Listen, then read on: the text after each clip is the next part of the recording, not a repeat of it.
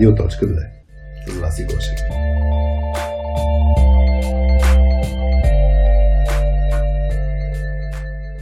Привет на всички, вие сте с Радио.2, без мама Васи Гошева, с мен Хари и днес с Филип Филипов. Здрасти, Филип. Здрасти, Хари. Днес си говорим за времето, ама не за, за това, което е навънка, а за как го управляваме а, в ежедневието си, как, как си управляваме, ако щеш, и енергията, приоритетите, не знам, ще видим за какво ще си говорим. Някъде там сме.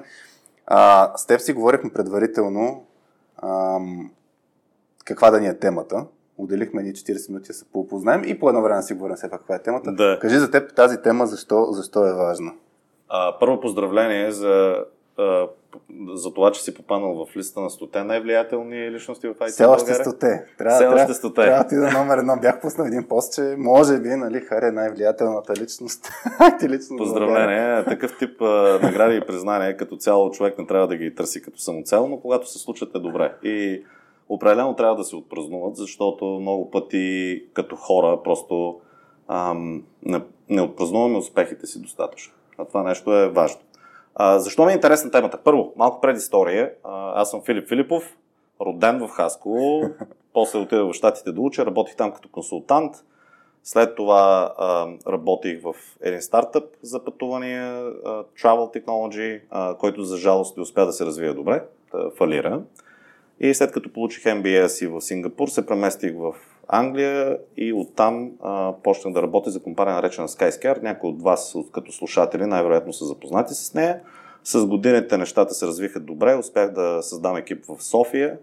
А, стигнахме до около 35 човека и преди около една година напусна Skyscanner, точно преди COVID, което беше общо взето а, доста, доста щастливо събитие. Не го видях, някои хора ме питат, ти видя ли, че това нещо ще се случи? Щастливо не за теб видях. индивидуално. Така ли? Индивидуално много добре се получи, а, но тогава, а, всъщност, когато вземах това решение, а, имаше една тема, която от много години а, си беше така с мен. Как може да оптимизираме времето си? И основният момент беше 2017 година, когато а, съпругата ми Ивета и аз а, бяхме ощастливени с син, колко официално и формално звучи.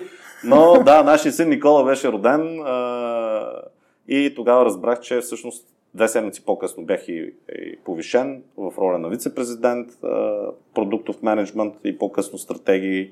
Изведнъж имаше изключително много напрежение на програмата ми и къде изкарвам времето си. Та общо взето няма време за абсолютно нищо. И така не можеше да се продължи. Та темата ми стана доста интересна. Оттам почна да чета много книги, да чета доста изследвания, а, които са направени официални а, с хора, как може да оптимизираме времето си. Леко по леко стигна до идеята, че това нещо като знание може евентуално да бъде вкарано в приложенията. Сега в момента работя върху собствена компания, която ще създава приложение да помага с управлението на времето. Дълго, хубаво интро. Аз Да, изобщо не правя интро на хората. Аз О, извинявай. Ма не, няма прекрасно, не, не, идеално. Аз точно това всеки път ми казват, няма ли да, няма ли да, да, да, разкажеш нещо за хората. Аз викам, не, ако им е интересно, после ще разберат. Така че мерси, но това е много важно. А, мен малко ми напомня на моята лична история, че а, не, знам, не знам дали заради това, че, а, им, че, се- че ви се родило дете, е било тригера да наистина да, да, да се отделиш от е, това напрежение, което го спомена. Защото при мен, примерно, в най-неподходящия момент за мен лично на- направихме старт на точка 2, защото жена ми беше тогава, тък му превършеше първата година а, майчинство, което означава, че отива на втора година, финанси от, нали, от, от нея няма. Аз да, да стартирам старта беше точно в този момент Да.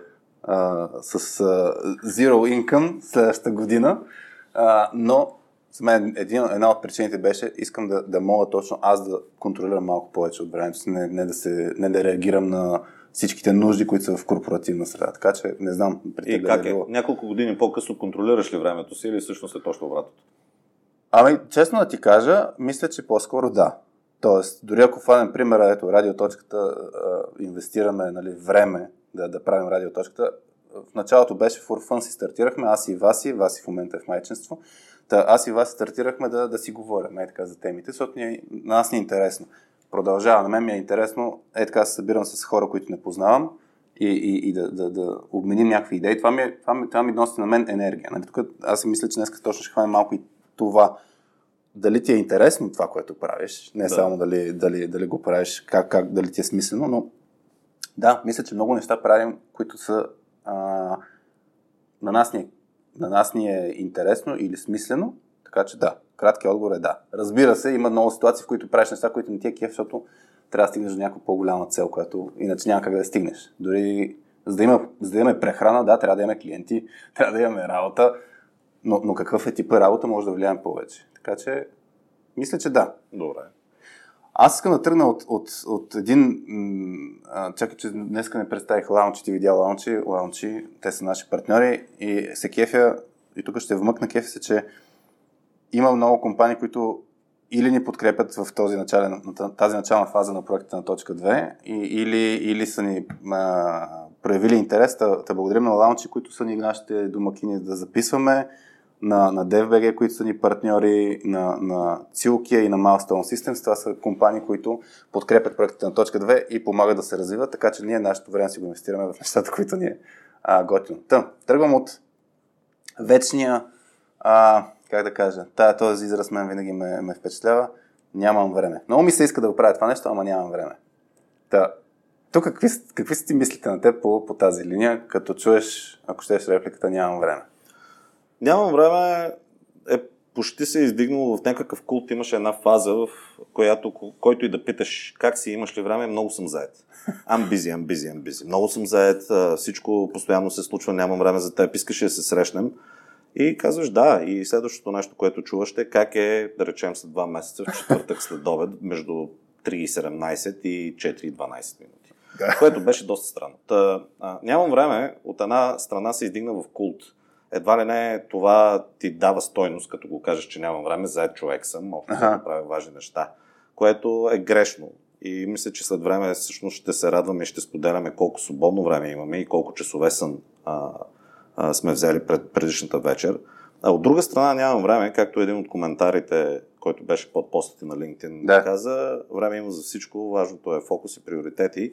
А, аз съм съгласен до една част с а, тази опростена версия, mm-hmm. а, че време има за всичко. А, истината обаче е, че е много сложно да направиш правилните приоритети и да, да поддържаш правилния фокус в а, дарена тема. Сега да се върнем пак на да. нямам време. А, голяма част от това, за да се стигне до заключението нямам време, произлиза от факта, че много малко от нас знаем всъщност къде изкарваме нашите минути и часове. Mm-hmm. В края на деня просто казваме, днес беше доста да заед ден, но ако трябва някой да попита добре къде изкара най-много а, от времето си, какво направи и кое допренесе най-голяма стоеност към това, с което се занимава, всъщност няма, нямаме си идея. И това е много сложно. И мисля, че просто липсата на знание къде изкарваме времето ни, mm-hmm. а, не докарва до там да кажем нямам време. В същото време човек, който казва, в същото време, как използваме изразите, а, човек, който казва нямам време, а, предната вечер, да речем, е гледал 2 часа Шампионска лига и 3 да. часа Netflix. А, спал е 9 часа, да речем повече, отколкото Обикновено, казват и, да. и препоръчват.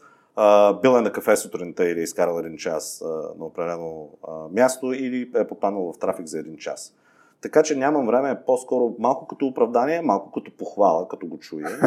А, но това пак сигнала, за да завърша този кратък въпрос, който излезе в доста по-дълго а, обяснение от моя страна е едното е малко самохвалство, humble brag на чист български, в което едва ли не го споделяме човек да ни съжали, а същото време го казваме, за да получим някакъв вид адмирации. И второто нещо е, ние не, всъщност не знаем къде изкарваме времето си, за да кажем наистина нямам време. Да, това, това с как си изкарваме времето ми е много интересно. Аз ще добавя един, един момент с, с нямам време. Съм видял при някои хора м- и елем, начин на мислене за мен, което, което е много опасно. Тоест, а, този реактивен начин на мислене, че, че не могат те да си контролират ежедневието графика. Аз спомням преди колко, вече 10 на години, като бях чел за първ път One Minute Manager, книгата, която, нали, всеки я препоръчва. Защо я препоръчва? Защото е много кратка, нали? Да. Това е като брошурка. А, така че всеки менеджер трябва да може да я прочете. От друга страна, там имаше, е, е, за мен беше много, много ми харесваше а, началото на книгата, където а, нали, точно бизи менеджера, който го питаш, ще може ли да се видим да, да задам 2-3-5 въпроса и той казва, да, няма, няма проблем, имам, имам време. Това е точно, точно начин на мислене, аз спомням, че почнах да го прилагам и в, в работен контекст. Когато някой ми каже, искам да се срещна нещо, аз казвам, добре, кога? Мисъл, кажи и, и го правим. И, и това е за мен много, много ключово, за да, да си кажеш, да, нещата влияят, аз, аз влияя на нещата, не те, те ме контролират. И, и т.е. освен тези две, две перспективи, които ти добави, че не знаем за къде, къде ни отива времето и че може би се хвалим, че сме бизи, бизи, бизи. И третия момент е, че има тая реактивна мисъл при някои хора. И ако го обърнем, нали, аз, аз всеки път, като си чуя в мислите нямам време, си го обръщам, нали, че аз избирам всъщност нещо друго. Тоест това, което ти го дава като пример. Аз избирам да гледам Шампионска лига, дали за да си почина, дали за защото ме е кеф, нали? но това е мой избор. И за мен това е много ключов момент. И, и другото е, ако хванем това с, с, че не знаем къде ни отива времето. Примерно, мен ми е интересно да, да споделиш опит как ефективно човек да разбере а, къде му отива времето, защото много гадно да трябва да инвестираш време, за да разбереш къде ти отива времето и накрая ще имаш примерно ми два часа днес мерих къде ми отива времето. Да, да. А, това е интересен момент. Много от нас просто не искат да станат още да въвеждат данни и информация в още един Excel spreadsheet да. или в още една платформа, защото ако наистина отнема много време за да за да гледаш и а, прогреса, къде си изкарваш времето, това просто някак си преборва цялата идея, защо mm. трябва да, да, да, го, да, да го мериш и да, да прецениш къде отива. Има различни приложения, различен софтуер, който могат да помогнат с това нещо. Но дори най-елементарното нещо, което човек може да направи, да го направи за кратко, е просто на един лист хартия да разпише основните части, които а, са, вземат деня му, дали mm. това е така наречената фокусирана работа или на английски deep work, ам, или срещи, които са една на една среща, или по-големи срещи, които са част от екип вече, ам, дали изкарва много време в а, пътуване към работата и обратно към къщи. Тези неща много лесно могат да бъдат поне скицирани, за да, даде една представа, за да се даде една представа на човека всъщност къде ми отива времето. Защото по някой път просто не обръщаме внимание на това нещо. И целта тук е не да се оптимизира на 100%. Не абсолютно всяка минута да я хванеш. Тази минута ми беше за почивка, тази минута беше да да. кафе. А, защото тогава не виждаме гората от, от дърветата и всъщност се фокусираме на правилните неща. Та, много елементарен начин, ако човек просто няма нервите и желанието да си е, раздробява времето и всяка минута в е, Excel или в друг тип е, технология, просто се седнали с хартия за една седмица да се погледне къде човек изкарва времето, защото по-голяма част от хората, и това е изследване на Harvard Business Review, не знаят всъщност. Те пишат къде си мислят, че изкарват времето да. и след една седмица записват. Да. А, всъщност как са го изкарали и а, над 70, мисля, че беше 71% от хората всъщност са в грешка, къде те изкарват да. времето си. А, което беше доста интересен факт за мен. Та, а, от тази гледна точка може да се направи нещо много симплифицирано и просто човек да придобие представа къде го изкара. От друга гледна точка има много приложения, които ти позволяват да го направиш, но тези приложения те карат да правиш доста работа, както ти спомена. Mm-hmm. И ще е интересен моделът, в който едно приложение може да го направи без да нарушава личното ти пространство, да те следи всеки път къде да. си, колко крачки си направил, да ти даде идея къде си изкараш времето. Ти изобщо тракваш ли си твоето време? Не, не, не, ама сега ще ти дам един пример, който аз спомням как повлия на поведението ми. Имаше а, много преди години много обичах да играя шах, онлайн шах. И, и, в, и на работа, и, и в къщи. Това беше нали, нещо, което ми стимулира мозъка. От малко да между срещи на работа съм, съм го правил, нали, така инвестирам 5-10 минути, играя шах. И си спомням по едно време, конектвам се към, към сървъра а, за шах и самия клиент, шах клиента ми изписа последния месец а, всъщност не знам как беше посланието, но пише нещо от сорта.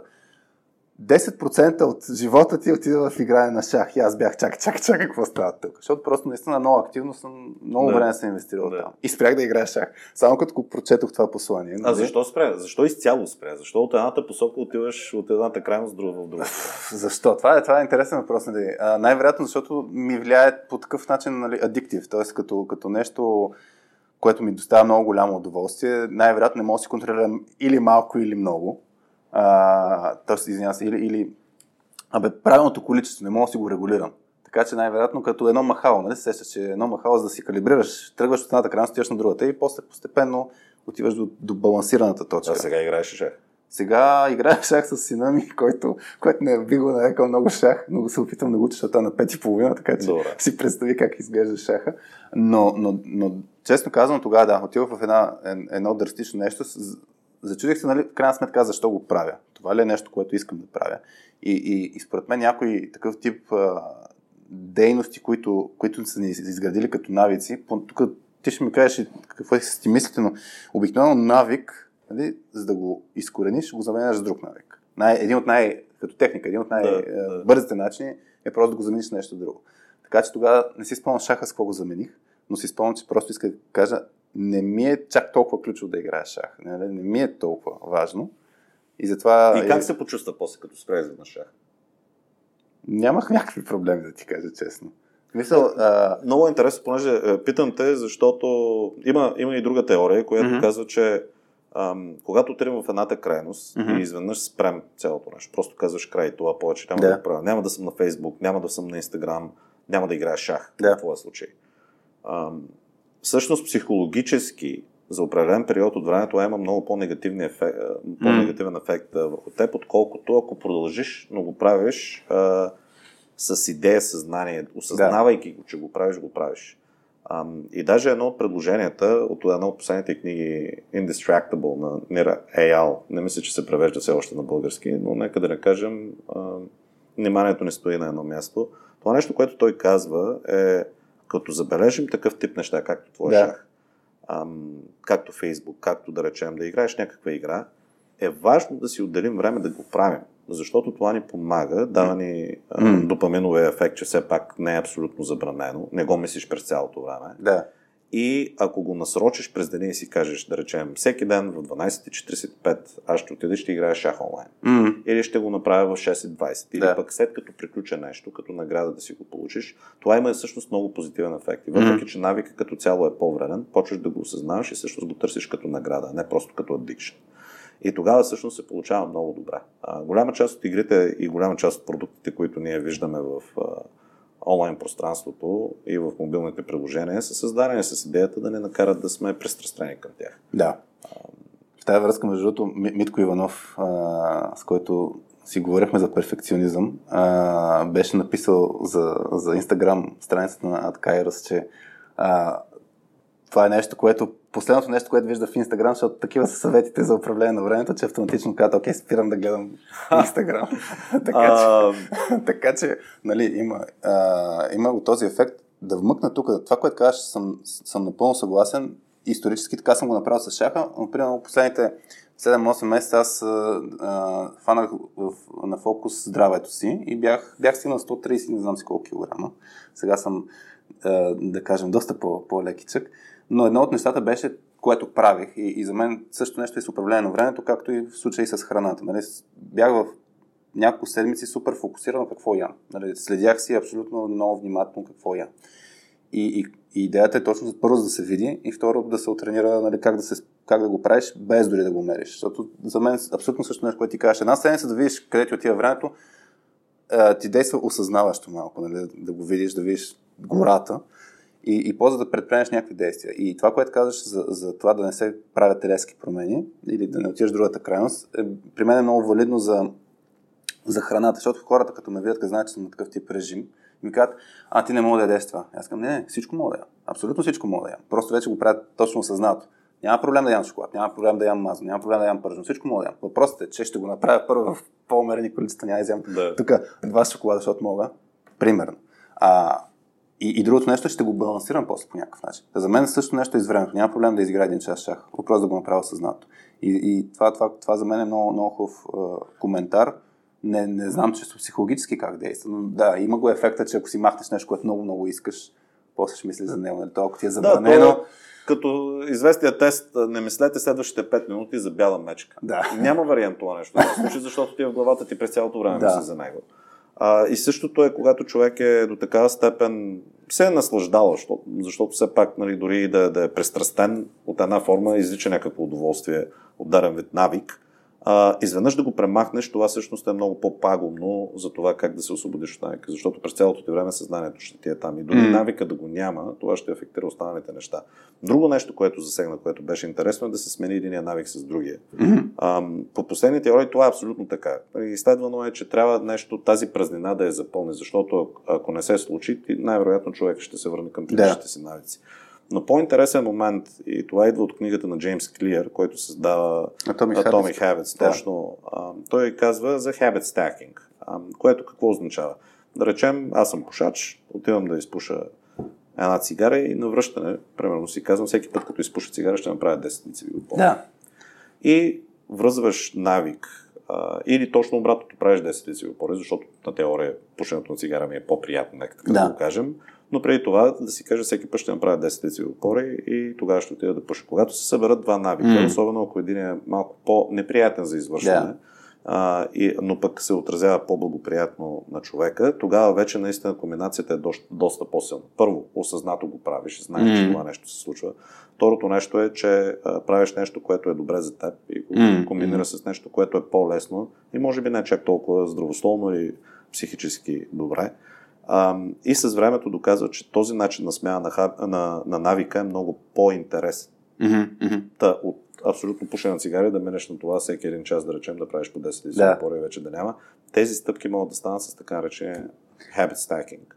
Да се, да, да се закачат. Да се закачат. Аз, аз това съм аз това си го спомням преди много години, го бях чел и то даже най-лесно, поне при мен беше нещо около миене на зъби. Защото това е някакъв навик, който си е толкова нали, изграден и примерно сутрин след миене на зъби да направя нещо. Да, и, и даже, да. даже спомням, че а, много ми... Тук не съм сигурен, бях чел точно, че да, да вкараш нов навик след друг е по-лесно, отколкото преди. Някакси, да, да. Е, точно това, което ти каза. След пушенето да го направиш, а не преди пушенето. Не знам, не знам дали е така, но а, то също нещо, примерно, с а, а, с, с това всеки един от нас, че има някакви паразитни думи или фрази, които използва. Нали, когато а, някой му каже, аз помня в първи клас, съквартиранта ми каза, много използваш смисъл. Но сигурно на, всяка трета дума казвам. Първи клас. А, а, не, курс, първи курс. Първи курс. В, на всяко трето изречение, в смисъл, в смисъл. И той ми го на, на, на, каза ми някакъв коментар. И аз, хм, Нали, първото нещо, което се случва, като ти кажат такъв тип обратна връзка, е почваш да го забелязваш. Нали, да, да, да, и да, почваш да се дразниш. Да. И в даден момент той изчезва и ти се чувстваш спокоен. И това, което си направил, си заменил в смисъл с нещо друго. Така че а, за, за мен а, точно е, е това, това, това се случва с, с а, и, и, с, и с, тези, с, с тези навици, че просто първото нещо, което почнеш да ги забелязваш, после да ги навържиш, трябва да, а, трябва да имаш нещо ново. А, тук се замислих аз преди малко, като, а, като си говорим за неща, които а, носят удоволствие. И да, да вкараме нали, стандартно нещо за, за управление на времето, матрицата на Айзенхауер, и, и тук аз всеки път казвам, важните неща са в точка 2, защото точка 2, нали, втория квадрант, там са важните и неспешни работи. А, и, и в четвърти квадрант нали, са неспешни и неважни. Много често хората, като дават примери с, с матрицата на Айзенхауер, дават неща, които точно се наслаждаваш, че са в четвърти квадрант и трябва обикновено препоръка там е да ги махнеш, да не ги правиш. И тук мен е интересно твоя, твоята гледна точка за каква е ползата, защото ти казваш, що не, играеш шах при 10 минути.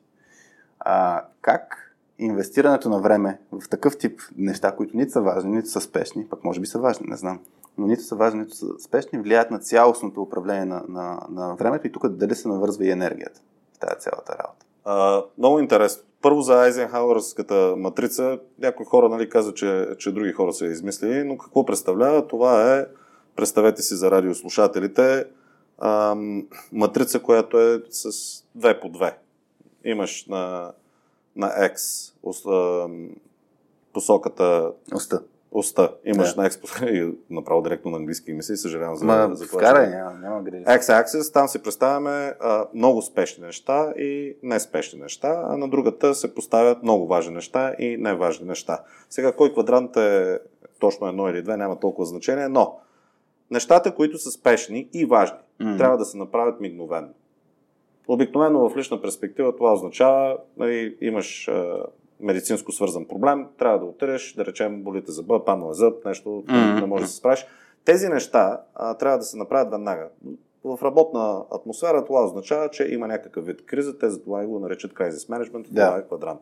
Другия квадрант е когато имаш спешни неща, но те не са важни. А, това какво означава? Дай ги на някой друг. Най-вероятно те могат да се справят за делегирането, както Да. се говори. А, третия квадрант или втория, както ти го каза, Е. нека така да се държим по, по основата, точка 2, втория квадрант.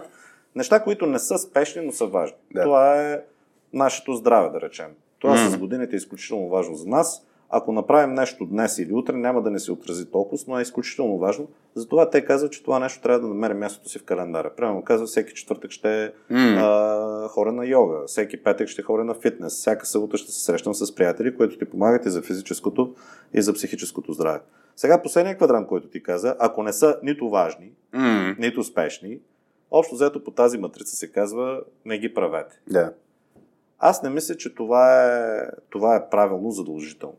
Защото ние не може да сме роботи и да оптимизираме времето си като американски президенти, в които всяка една минута се правиш или нещо важно, или спешно, или и двете. Да. А всичко останало е навън, даже по-скоро делегира се там, когато нещо е спешно, но не е важно.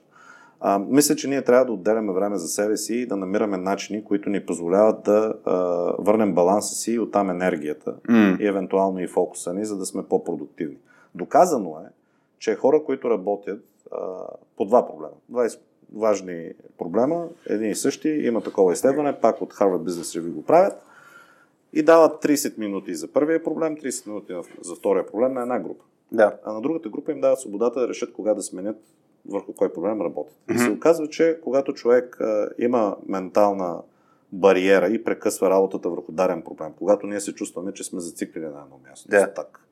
А, и, и директно минеш на другия проблем, всъщност решенията са първо по-креативни. Сега това как се изследва не ми е ясно, нека Да. така да кажем, че по, по проучването се е получило, второ по-бързо стигат до крайното решение. М. Което какво означава? Че такъв тип мини награди по средата или дори малко човек да си отдъхне, да си поеме въздух, да спре да направи почивка, да направи нещо, което е извън темата, която е, е М. важно, Да. защото това ти помага всъщност да си по-продуктивен, когато си изцяло фокусиран. Помодоро техниката, която представлява 25 минути работа в най-елементарната си версия, плюс 5 минути почивка и винаги работиш така, независимо къде си. 25-та минута спираш, 5 минути задължително почивка. Е, а, се оказва, че работи много добре за много хора и те се чувстват много по-продуктивни. Та, връщайки обратно към квадранта, пак Да. минахме през Бургас за... а, Аз съм за- от Бургас, така че няма Супер, добре, в отидахме до Бургас, върнахме се обратно. А, но минахме през племена на магистралата. Идеята е, че тези неща не може да сме роботи, трябва да намираме правилния баланс и трябва да позволяваме време точно за такъв тип неща. За нищо правене. Защото това е важно за нас, за останалата част от нашия продуктивен ден. И по тази логика, кажеш, че е важно за нас, всъщност то, затова не е в четвърти квадрант, защото всъщност е важно. Да, прав си. Може би И- всъщност и- отива на фазата, в която е на по-горния квадрант. То проблемът е, според мен, че някой път не оценяваме кое е важно и кое е спешно. Тук, тук има момента, нали, че а, Ти как го правиш? Аз как го правя. Чакай, само се замислих за, за важното, тук да добавям за квадрантите. Ако, ако не сме фокусирани върху важните задачи, които не са спешни в момента, те в един момент стават важни и спешни. Примерно, нали, примера с здравето. Аз Да. едно от нещата, които направих преди няколко месеца, беше точно това. Представих си къде ще, къде ще отида аз, къде ми е пътя след няколко месеца, години, не знам, нали, няма как да го прогнозирам. И си казах, ако не предприема действия в момента, знам, че това ще ми дойде на дневен ред в даден момент. Обаче тогава вече а, начинът, по който се управлява кризата е различен, отколкото в момента. да. А, така че тук, тук е много, много ключово нещо и как един от, един от принципите, които според мен е много важно да се следва е а, приоритети. Мисля, наистина, буквално списък от 3 до 5 приоритета. А, и, и тук по линията за всичко има време. Аз, примерно, не съм на тази теза, защото имам супер много неща, които искам да направя, обаче знам, че няма как да направя всичко. Просто трябва да подредя нещата. Ако стигна до всичко, супер, но ако не стигна, нали, поне съм си действал спрямо това, което аз искам. И, и си спомням а, точно в този момент, в който в крайна сметка реших, айде ще инвестирам време за, за моето здраве, просто това, което направих в, в главата си, вдигнах приоритета. Казах си, окей, това е важно. Което означава, че примерно за мен, като подход, като техника, все още сработва да си го вкарам в графика предварително, т.е. в календара. Това е една от техниките, които според мен много хора харесват, особено хора на менеджерски позиции, които са били или са в момента. Ако не е в календара, значи няма да го направят, грубо казано, което е опасно, защото да, мен 41%. Жените им... Колко? 41% от нещата, които ние написваме като туду. Да. Това, е нещо, това е нещо, което искам да направя. А, не се завършват изобщо. И основната причина е, че не са вкарани в календара. Просто пишеш нещо и си казваш, това някога трябва да се случи или тази седмица да се Да. случи. И следващата седмица си го носим пак на гърба с това нещо, което искаме да направим. Та, ако не е в календара, не се случва. Това е така. В същото време не може да имаш в календара 200 неща. А, Но аз те прекъснах. Ще се прекъсвай, за- ма няма грижи. за приоритетите е интересно. Самата дума не трябва да има множествено число. Имаш prior, само един. Priority. Оттам идва. Което е интересно, навсякъде се използва в множествено число. Но Чакай, да, да. е, приоритета за- няма логика. Имаш едно нещо, което е най-важното нещо. Нека кажем, че това е Хубаво, кое, кое ти на теб най-важното нещо? Айде, в момента. семейство. Семейство. Винаги оттам се стартира. Това означава ли, че всичко, Работата което ще ще правиш, смени. това, означава ли, това, това не означава ли всъщност, че когато трябва да вземеш решение семейство върсе с нещо друго, отговорът е лесен. Семейство. Да. Мисля, за мен, за мен приоритетите много влияят точно на, на decision making и е много ключово, когато имаш ясно дефинирани неща предварително, да не се занимаваш изобщо да взимаш решение. То вече е взето. Няма какво да се занимаваш.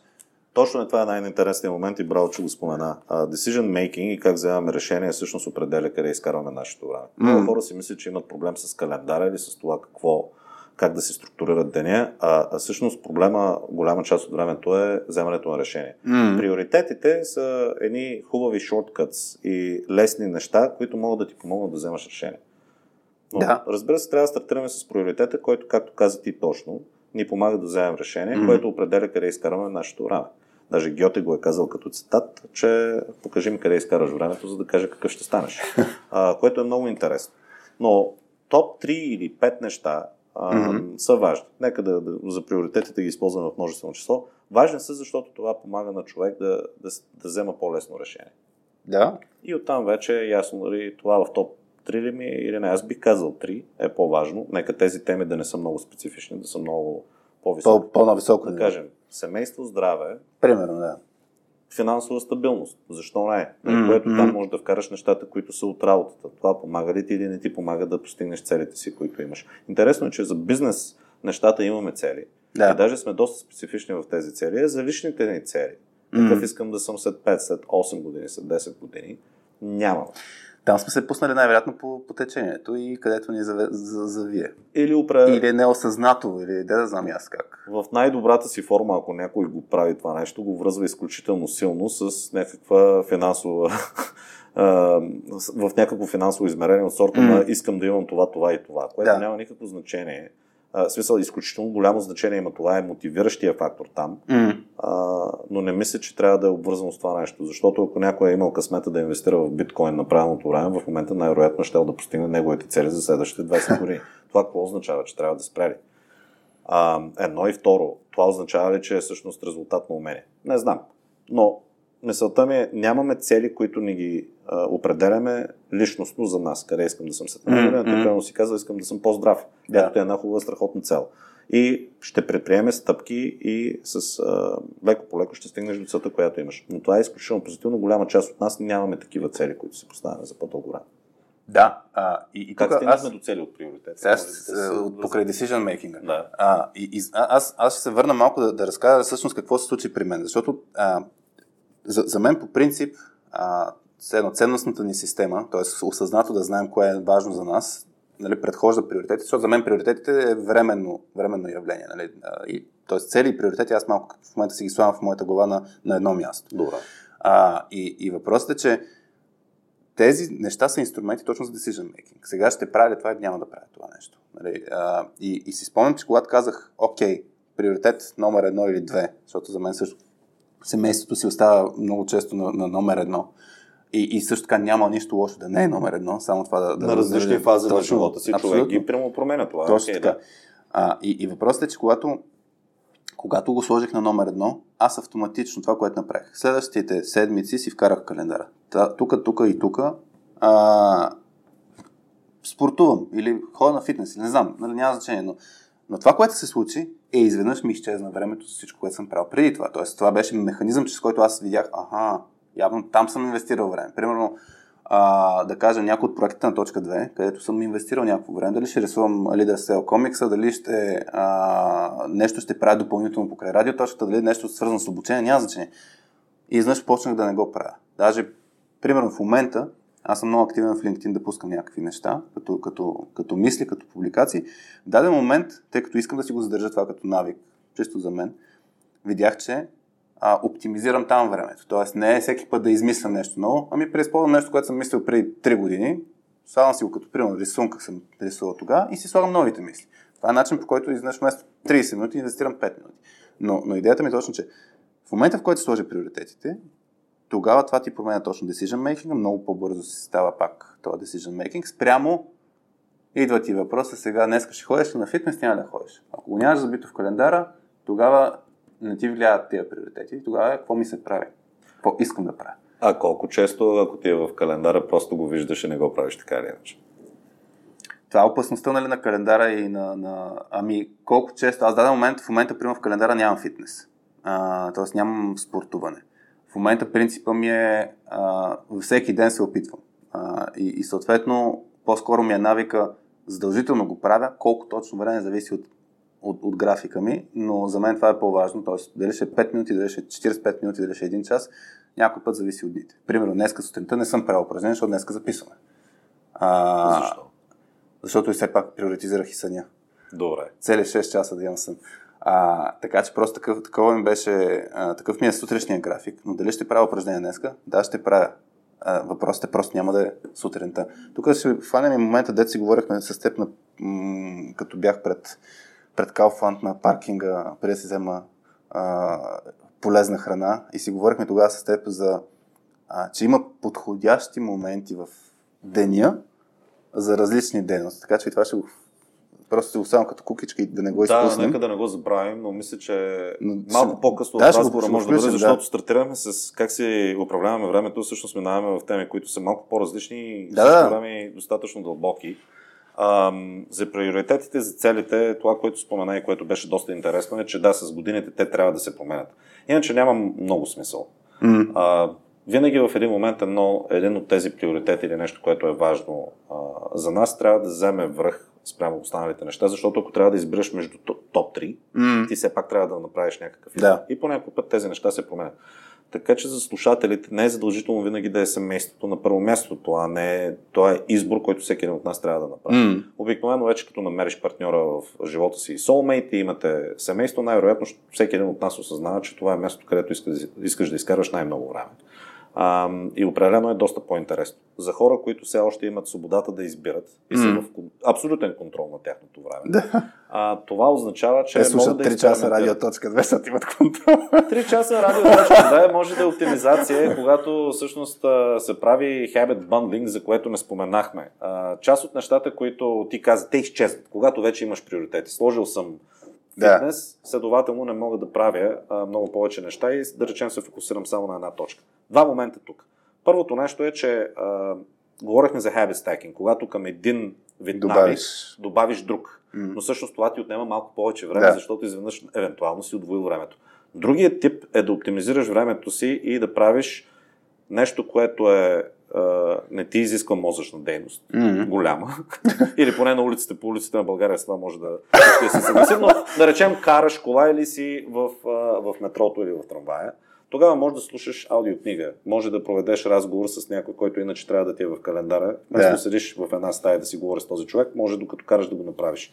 А, идеята е, че има моменти, в които можеш да оптимизираш времето си, като ги намериш тези неща. Дори като си на фитнес не е задължително да слушаш музика, може да слушаш дадена книга или дадена лекция, която си имал желание mm. да направиш. А, то това е един вид трик, който човек може да използва. Бих провокирал всички слушатели. Надявам се, че не слушате докато пътувате до работното си място и това не ви отнема от мисловната дейност, като вършите нещо или като свършите mm. нещо вкъщи. Но определено има време за такъв тип неща, които не изискват вниманието да, да е на две места. Да. мултитаскинга е проблем, защото голяма част от времето, когато се опитваме да правим много неща, ние не правим мултитаскинг, а ние свичваме от един таск да. в друг. Се сменяме вниманието си от едно нещо на друго. А когато правиш а, физическа работа, дори човек на една разходка да отиде или да готви, или да е вкъщи, или да чисти, а, всякакъв вид такива неща, това ни позволява вниманието ни да бъде отредено за а, евентуално аудио възприемане на различни неща. Та това е едната идея. Ам... И тук даже ще добавя, и дори някой път дейността, която правиш, примерно аз много обичам докато мия чини или докато простирам дрехи да слушам нещо или да гледам нещо. И тогава това даже ми е, аз с нетърпение чакам да мия чини или да Това простирам. е момента, в който е всъщност го използва да. за, В момента за покрай- натрупване на знание. Да, и в момента, примерно покрай упражнения, аз да кажем, покрай упражнения гледам Netflix. Така Супер. че, нали, изведнъж правя повече упражнения, защото ми е просто не, се разсейвам, така да се каже. Често от към, а, не усещам толкова много умора, защото съм фокусиран някъде друга, което пак помага. Нали, за, Не, за това е супер идея. Даже за Netflix, примера, мисля, че беше доста, ам, доста важен. Не мога да си спомня кой го направи. Беше програмист, който го е сложил на пътеката си и ако не бяга всъщност, не може да гледа Netflix. А, това So, е- ако спре е и, и ходи, а, самия Netflix спира. Това е. И то трябва да бяга на определена скоро, Е, скорост, това за да са хакове, да. Но Там това, е- това е вече крайен хак, според мен. А, другото нещо, което каза, което е доста интересно и това пак е извън темата, но ще се върнем на темата за, а, за управляване Тук мога да скачаме между теми, няма греш. Да. Ам, това, което каза е, фокусирам се на нещата, на които са ми силни страни. И аз имам много голямо уважение към тази идея. Голяма част от времето на нас ни е набивано в главата, че трябва да работим върху слабите си страни. и идва някой и ти казва, ми това ти е слаба страна, трябва да работиш. Дори а, за хора, които имат разговора с менеджерите си на всеки 6 Да. месеца или на една година, тук се справя страхотно, супер, остави го това. Да, но- но тези три неща трябва да работиш изключително много върху тях. Аз съм на противоположното мнение. Трябва да оптимизираме спрямо нашите силни страни. Ние не може да бъдем а, универсални шампиони, в които играем футбол, баскетбол, а, Нобелови лауреати сме, разбираме от физика и да сме абсолютно поливалентни. Такива Да. хора има, вероятността ние да сме една част от тях е минимална. Това е едно. Второто нещо е, че за да стигнем от добре до изключително до- добре, Мгм. на нашите силни страни ще ни отнеме много по-малко Да. усилие. Най-вероятно ще се насладим на него много повече, защото вече сме силни в тази страна. А за да стигнем от под средното ниво до средно ниво на слаба страна, това е изключително много усилие и в крайна сметка не мисля, че резултатът е правилен. Аз с дизайн няма да съм велик никога. Не мисля, че мога в дадена тема да съм, но примерно за мен е по-важно да съм с комуникация и с измисленето на продукт. А, дизайнери си имат хора, които се занимават с това нещо. Така че за мен не е важно да стана окей дизайнер. Това го премахвам изцяло. Ние тук в, в епизод 25 с Ирка Лилова говорихме точно за силни върси, слаби страни и, и точно хванахме тази тема. Има е добавката, че ако за да станеш силен, трябва да развиеш някое слабо. В смисъл, ако едно умение е навързано с друго умение, примерно, ако за да си супер добрия комуникатор, трябва да понаучиш повече дизайн, нали, може и да трябва да инвестираш време. Не говоря, не, че мога да аутсорсваш тази дейност на някой друг, но има шанс да трябва да си развиваш слабите умения, но да е за по-лонг търм нещо свързано с това, което силно искаш да развиваш. Да, да, има моменти, в които поне пак, пак и за мен а, тук ключовото нещо е осъзнато. Осъзнато да действаш спрямо някакви неща. И, и си дам пример. Аз, примерно, в момента, ето даже ти покажа записките от днес, които съм си правил. Отгоре има някакви нали, рисувани работи. Нали. Това е нещо, което в даден момент аз видях, че ми хареса. И тук за мен е, нали, пак има елемента. Ти с дизайн явно няма да искаш да се занимаваш. Не, не ти е толкова, не те грабва. Нали. А, тоест може да ти е слаба страна и да не ти е интересно. Тогава отива в оня квадрант 4 Да. и защо не се занимаваш с това нещо, според мен. Но, ако ти е супер интересно, защото ти, ето, тайм менеджмент. Тайм менеджмент от колко време ти е интересно, от кое ниво си тръгнал и, и, и защо се занимаваш. Нали? Имаш а, по, по-нисък скилсет там, най-вероятно. Да, то като... Вау, интересен въпрос. А, първото, първото, което е, ще да направя коментар, че освен си Тим, че си Тим Ферис на България, сега като се замислих за твоите иллюстрации, си мисля, че си Джак Бъчер, ако не го следваш, го виж на, на. Twitter. Много интересен а, Аз дизайнер, не който ползвам. взема текст и го прави в картинка, изключително симплифицирана и Яко. според мен ще ти е много интересно. Джак Бъчер се казва за Добре. нашите слушатели. Над 100 000 последователи има и Аз съм далеч от тази бройка. Но да се върна, защо ми е на мен интересна темата? Първо, а, ние не знаем дали една тема ни е интересна или не, докато не почнем да учим по-малко за нея. А, чак след определено време осъзнаваме дали всъщност това нещо ни е интересно или не ни е интересно и дали сме добри в нея или не сме добри в нея. Това е като едно дете, което почва да експериментира с много спортове и просто му ин- прави, Да. прави различни неща, за да види, за да ги научи, за да, за да осъзнае всъщност кое му е интерес. Аз мисля, че за жалост ние с течение на годините ги забравяме тези неща. И нашата любознателност по-малко изчезва. М, Защото си казваме, окей, това знам, че ще ми е интересно или това няма да ми е интересно. И нека естествено. Предварително, да. да. да. А, така че от тази тема, Защо аз отида в тайм менеджмент и в управление на времето? Ам, някои от тези причини са доста егоистични, защото мисля, че има ниша в пазара от към продуктивност и продукти, които са създадени, М. а, която а, с друг прочит може и да бъде успешна. Сега това ще го преценят, преценят нашите потребители и преценяват през времето, а, но това, което си мисля е, че в момента календарите, които се водят Time Management Tools, Да. а, така наречените scheduling tools, които ти позволяват много лесно да насрочиш дадена среща, като. Calendly, а, те са интересни и добри, но те не мислят, че ти помагат всъщност да си менажираш времето. И трябва да има нов прочит на, на това нещо. Защо не мислиш, че ето Календли? Да. Calendly е интересен пример. момент, който за много хора казват това е нещо уникално. А, нали, решаваме проблема с моят скеджулинг. Какво представлява Calendly? Даваш достъп до календара си, Calendly вижда а, кои слотове в твоя календар са свободни и ти създава линк. М. Ако искаш да го персонализираш този линк с твоя снимка и да си вържеш твоя Zoom акаунт или различен вид а, а, видеоконферентни връзки и програми, трябва да им платиш 5 долара. Общо Добре. наказателно за това, че си ти. Добре. Там какво се случва? Аз ти си казвам, искам да си говорим. И ти ми пращаш, нали, хайде да си говорим и казваш, аз ще ти пратя един календар линк, просто си избери времето. Да. Това мигновено поставя ситуацията в неравно- неравностойно положение. Първо, за теб е лесно, защото си го направил, но за мен е по-трудно, защото аз трябва да отворя моето приложение или там и да видя кога е свободно. Второто нещо е изключително грубо и невъзпитано. От гледна точка на аз съм важния, виж кога нали, може да фитнеш някакъв там 15 минутни а, в М. моя календар и обикновено като ти пратят такъв линк е някаква пълна трагедия. От сорта на следващите 4 седмици пак не мога да намеря. Да. А, така че го намирам за изключително грубо това цялото нещо.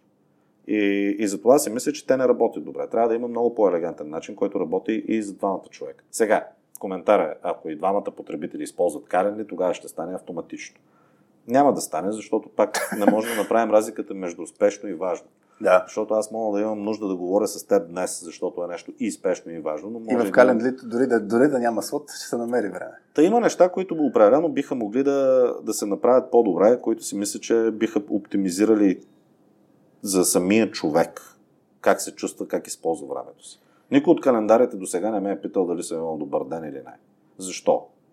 Все пак имате цялата информация. На теория знаете къде съм изкарал времето си. Имаше някакъв тул, ти може би го знаеш по-добре от мен. Google го бяха купили а, и после мал, мал, малко го претопиха. Не съм сигурен дали са го вкарали вече в, в календара си като инструмент, където точно а, някакси автоматично ти намираше слотове за, за някакви твои дейности. Тоест, В момента е интегрирано. Google използва, разбира се, се използва доста AI, изкуствен Мгм. интелект за това нещо и там си поставяш цели от сорта на искам да, да съм на фитнес 4 Да. пъти в седмицата и те питат два-три въпроса, които са сравнително елементарни и мисля, че това нещо работи добре.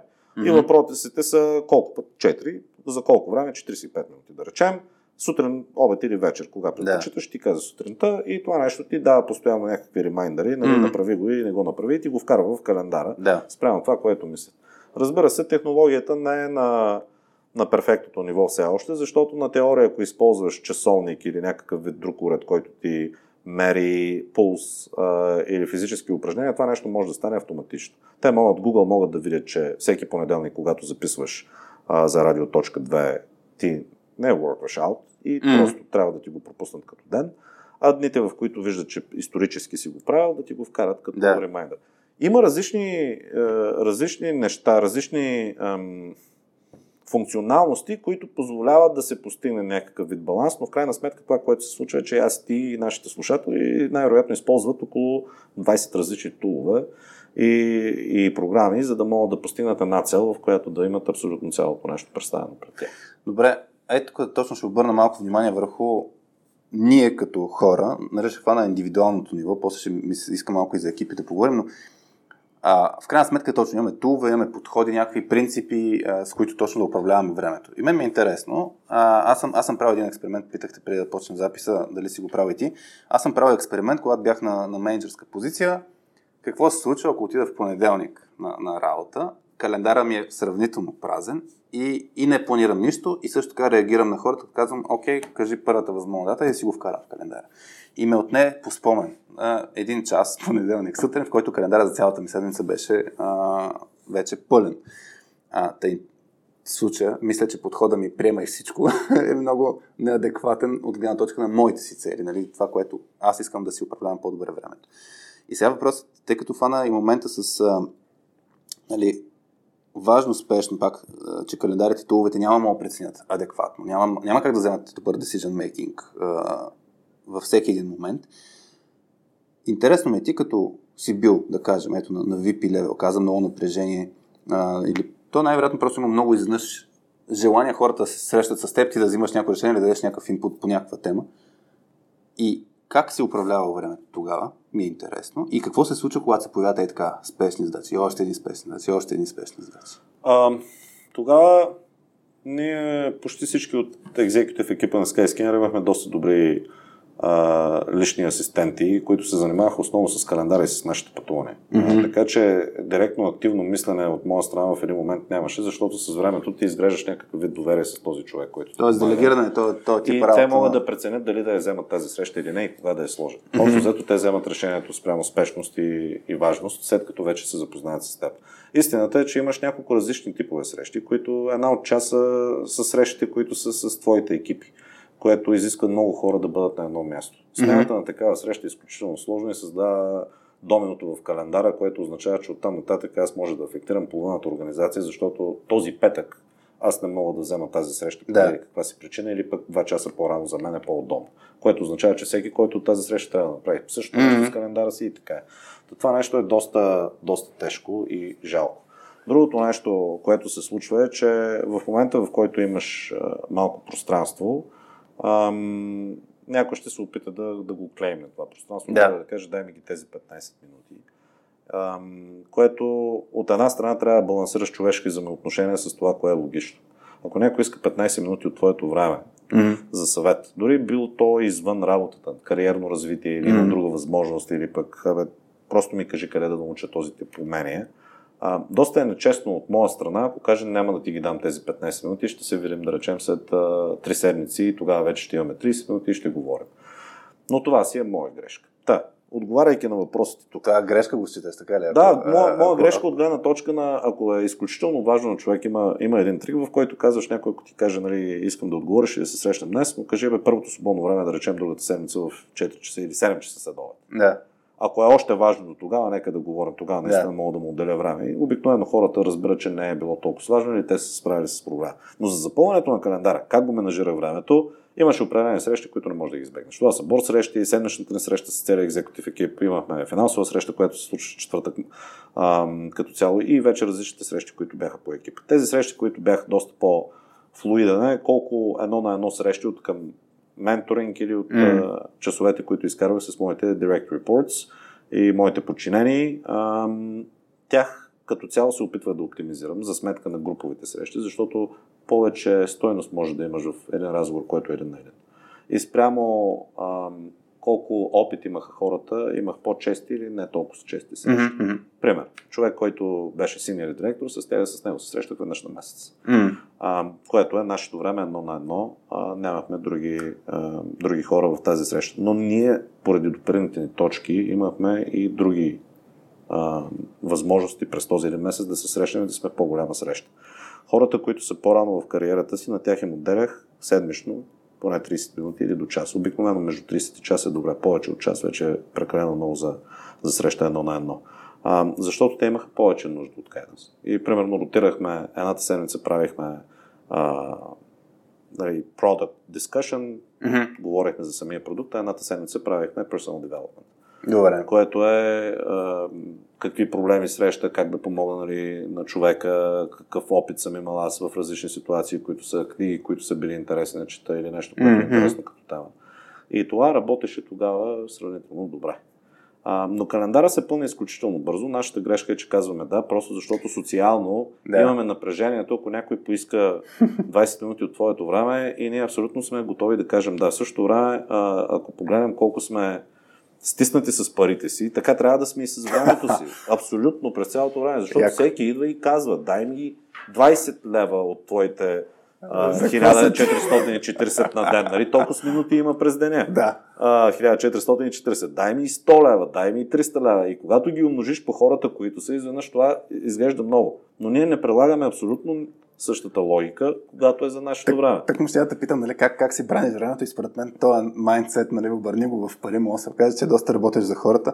А, това, това, ще, това, това искам да го, да го хванем като момент. Друго, другия момент, който за мен е много важен, който хората не, го, не се замислят според мен или се замислят, ама си казват, ами няма друг начин е, а, като правят стекинг на, на, на среща, нали, като за, от среща влизат в среща, от среща в среща. В смисъл за мен а, това е много опасно явление от гледна точка на точно даден момент човек изобщо не е в смисъл, тяло му е в срещата, в случая за виртуалните екипи може даже да не е и тяло в срещата, но е това е стандартният начин, по който завършва среща за много хора, трябва да бягам за друга среща.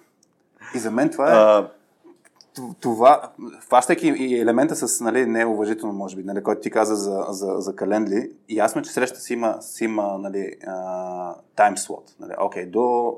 Аз днеска съм ти казал, нямаме крайен час за, за записа, но това, че в един час ще свърши и ако човека от един без 5 вече е в, в режима, окей, аз трябва да свичам в друга среща, това, това тотално е изгубено време. Да, да. И за мен, мен ми харесва, че има, нали, ако хванем дори а, Помодоро а, техниката, нали, ако имаш среща, която да кажем един час, има вече компания, в Milestone си говорихме, че те там се стремят 5-10 минути даже от, от таймслота. Задължително е, в смисъл, букнал си един час, но задължително 5-10 минути е край. Нали, ня, ня, по-рано свършват.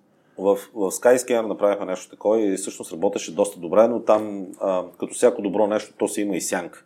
а, това, което направихме е, че нямаше 30-минутни срещи, имаше 25-минутни срещи и нямаше едночасови срещи, а бяха 55 минути срещи.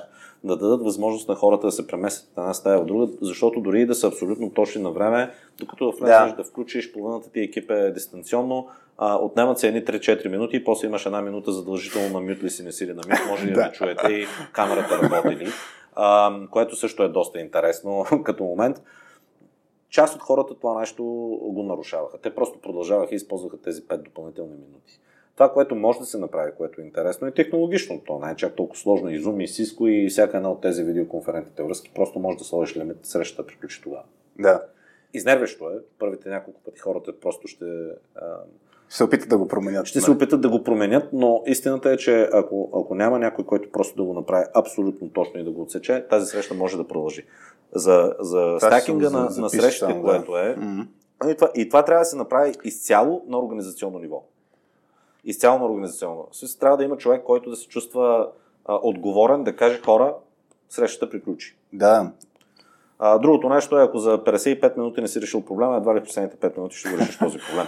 Но, какво означава да имаш едно с друго срещи? Виждал съм и двата модела, аз съм имал дни, в които съм имал задължително почивка. Пак да се върна на темата, че на мен ми трябва 5 минути да излезна. Да. А, за малко, но и това ти помага да си освежиш а, мисълта.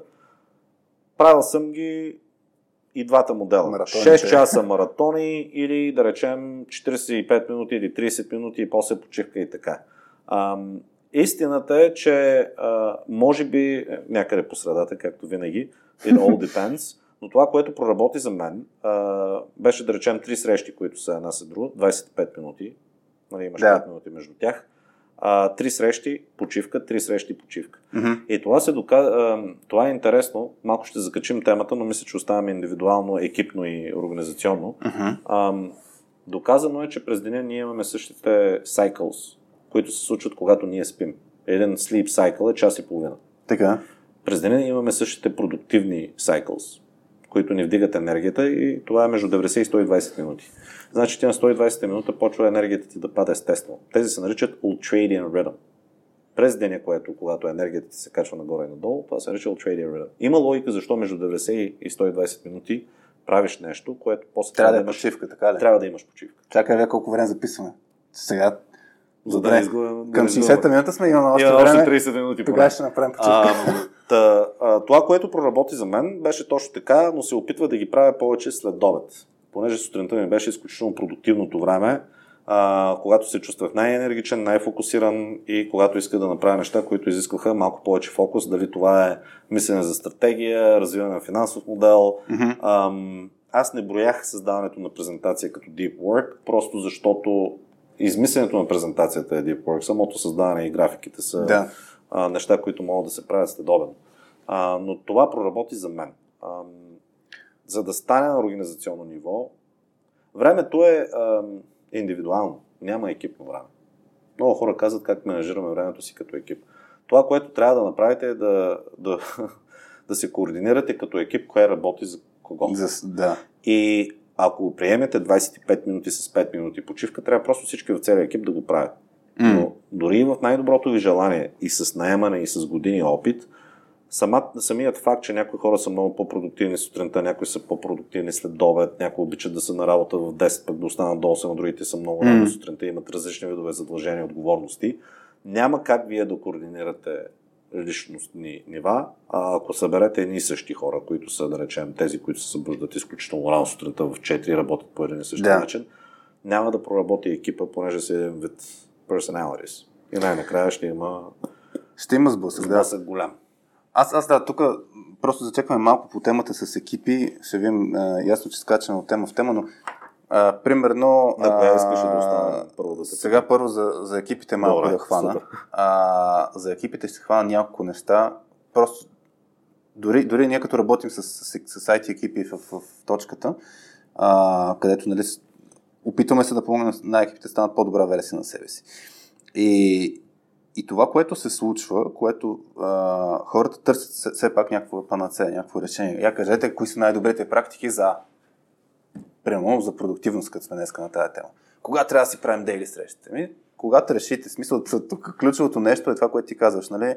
А, да, да, се, да се видят индивидуалните гледни точки и да се види най-доброто решение спрямо тези индивидуални гледни точки. Ако хванем дори примера с, на, на Google вътрешното изследване за а, проект Аристотел, където да. пак целта беше кои са най-добрите норми. Дали, дали ще се караме, дали ще се изслушваме, дали не знам си какво. Пак, отговор е няма едно решение. За едни екипи работи едно, за други екипи работи друго. И също така трябва да се, хората, това, което също пропускате, че един екип не е просто името на екипа и, и влезе ли нов човек, излезе ли друг човек, това вече, вече е друг екип. И трябва, трябва да преосмислят някакви правила, които са за екипа. Така че това, което ти го кажеш е много важно. А, примерно ние в, в, в, в, в точката, а, да кажем, Петя е по-продуктивна от късен следобед нататък. Сутрин ние сутрин правим обучение, нали? така че и изисква едно голямо усилие нали, да, да е малко по-свежа, енергична за сутрешната активност. Обаче хубавото нещо нали, с обучението, че постепенно вече има някакви навици, натренирали сме се, т.е. има нали, не deep work, както ти кажеш. Да. Така че при нея ще е по-добре, може би след обед да, да, да се хване deep work. Но това, това, това исках да кажа като коментар, важен според мен акцент, за, когато се съберат група от хора, просто трябва малко да се изговорят тези неща. Има елемента, че всеки трябва да е осъзнал кое му е на него работещо, което не съм сигурен дали е много лесно. После ще питам и този въпрос, или сега ще питам, айде, как, въпреки че говорим нали, за екипи, индивидуално човек как да разбере кога, кога е, какво може, какво не може. Някои хора са по-добри в контекст свичинг от други да кажем, дали защото има техники да си заводят записки по-бързо да, да преминават от тема в тема, не знам. А, други са много, това ще ги щупи просто, ако отидат от една среща в друга среща, ще ги щупи. Едни са по-продуктивни студенти, други са по-продуктивни вечер, но как да разбереш наистина в кое си добър преди обед, кое си добър след обед? А, то има две версии на това нещо. Влизаме в темата, която се нарича Circadian Rhythms. Това означава в много простен вид, кога се събуждаме и кога отиваме да си лягаме. Добре. Да приемем, че спим по 8 часа, което не е вярно. а, нека да кажем, че е 6,5. А, някои хора казват, че има само един наречен circadian rhythm тип, който е всички хора сме едни и същи. Mm-hmm. А, защото с хилядолетия общо взето Слънцето диктува кога изгрява Слънцето и кога залязва, това диктува нашите нива на енергия. Други хора, които са правили изследвания, казват, че има 4 типа. Mm-hmm. първият тип а, са така наречените лъвове. Те страдат рано, нека да кажем между 4 и 5 часа сутринта. Тези хора си лягат малко по-рано, да речем до 9 часа са си легнали, ако трябва да броим 7 часа. Да. И на тях енергията е изключително много, име сутринта. Mm-hmm. А, те по обед, вече енергията там е на много ниско ниво, към вечерта имат малко повдигане на, на фокуса на енергия и след това вече рано отиват а, и лягат да спят. Така че на тези хора най-продуктивните им зони са сутринта от 5 до 10-11 часа. Mm-hmm. А, спрямо това, кога става човека, кога ляга, има оптимално време и влизаме в друга тема. Може би пак ще се направим препратка да си я запомня за по-късно. А, има оптимално време да правиш различни неща. Примерно, кога да, да, да си във фитнес. Спрямо Да. целта, която имаш, кога да използваш време за телефонни разговори и за домашни неща, е, които трябва да свършиш срещу това да, мисля, да вкараш малко повече мисъл. Но, за тези от вас, които стават по-рано, не казвам, че трябва да е между 4 и 5, нека кажем до 6.30. Ако До до 6. сутринта човек се събуди до 6.30 или преди Мгм. това, а, вашето време с най-много фокус и енергия и най-продуктивно стартира от 7 часа. Имате едни 30 минути, в които вие, евентуално, ако искате изцяло да живеете ритъма, трябва да се поизпутите малко, евентуално да медитирате и вече да стартирате деня. Но между 7 и 10, между 7 и 11 часа, това е най-продуктивното ви време. Съвета ми е да го използвате за неща, които изискват доста от вашия фокус, енергия и мисъл. М. Не за телефонни разговори, не за срещи с големи екипи, защото те като цяло не изискват кой знае колко фокус. Мгм. Презентации за тези хора се правят между 12 и 2 часа. Защото тогава са енергично от гледна точка на имат все още малко енергия, Мгм, която да дадат, но не трябва да го мислят това нещо. И всякакъв вид такива неща, които са ниски на, на когнитивно ниво от сорта на телефонен разговор или трябва да се за, занесат дрехите на химическо чистене и така нататък, трябва да попаднат по-късно. Вечерта Тоест, този период се изключва телефона, ако оставят го на някакъв режим. Да Имейл ги- тогава е чудесно време. Да, да, Нали, ги- няма, няма никакъв проблем да се направят няколко неща.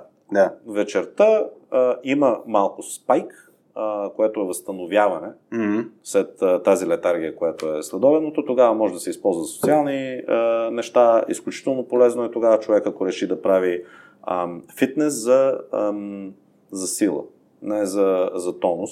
Го правиш фитнес сутринта е за тонус, следобеда е за сила. Тогава е изключително добро като време.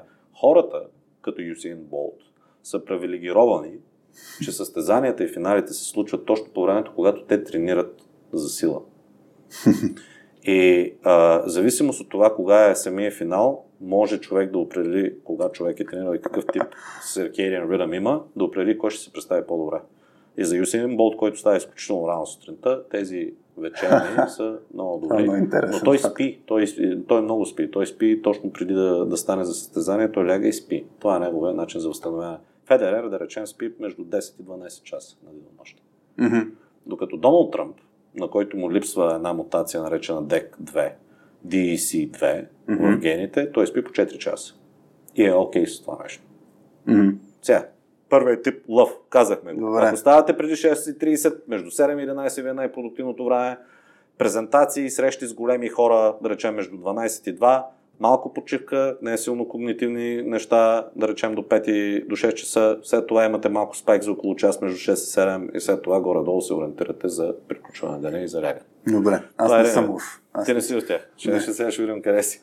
А, другият тип е а, делфина, който не се вписва в абсолютно нищо. Те спят по всяко време.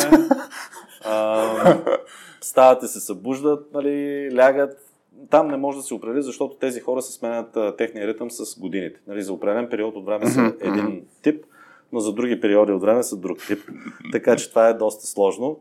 А, там, в зависимост в какъв тип се усещате, се пренастройвате, но ако след 3 месеца се промени, не се чудете. се украсили хамелеон на Делфин. Не знам, то всеки си ги нарича по различен начин. Някои казват, нали, бухали, такива Да. а, рано, ранобудни птички, larks and, and owls, имаш Да. хора, които са дали имена. Аз използвам тези, защото Да, да. този човек го е разделил на 4 е интересно. Добре. Другите два типа, които сега, лъв казах, мечка и вълк. Това Добре. са трите. А, мечката, явно, не знам защо мечката точно, става със слънцето, ляга със слънцето. Голяма част от нас са точно такива. Добре. Общо взето ставаш между 6 и 30 и да речем 8, да имаме малко по-голям диапазон. И си лягаме малко по-късно, да речем между 10.30 и 12. Да. Ако трябва да броим часовете, да речем, може и след 12 една идея, ако се наложи. Тези хора, а, на тях пиковия момент им стартира малко по-късно. Ако на лъва стартираше в 7 и приключваше към 10-11, на тези хора броиш 30 минути малко за събуждане и пиковият ти момент почва да стартира между 8 и 39 и приключва малко по-късно във време. М. Така че имаме един шифт. Да. Същото, както говорихме точно за лъва, се прилага и за типовете мечка, но просто се измества Да. с часовете, които са по-надолу. Тоест, спрямо, спрямо събуждането са тези типове. Спрямо слънцето и спрямо събуждането Да, изцяло. да, не имам пред, че, Да. че и при всичките типове се гледа кога става типично, спрямо това се гледа пиковия момент, така ли?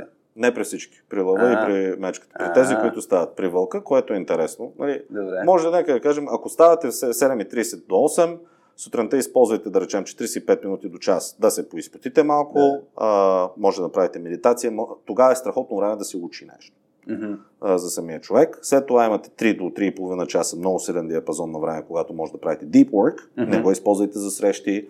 А, ако ви е такава работа, както вие го правите Мгм. за семинари, да, абсолютно, направете го, но имайте предвид, че за другите дни, когато не го правите, Все едно това си е губим времето, нали, ако- да. сме такива. Не го оптимизирате просто. Да. Семинара за вас е по-добре да е между, между 12, нали, ако за, за лъва беше 12 до 2, при вас е най-вероятно по-добре между 1 и, и 3. Зависи, при нас е deep work, така че там трябва фокус много сериозно, защото не правим, нали, не сме презентация.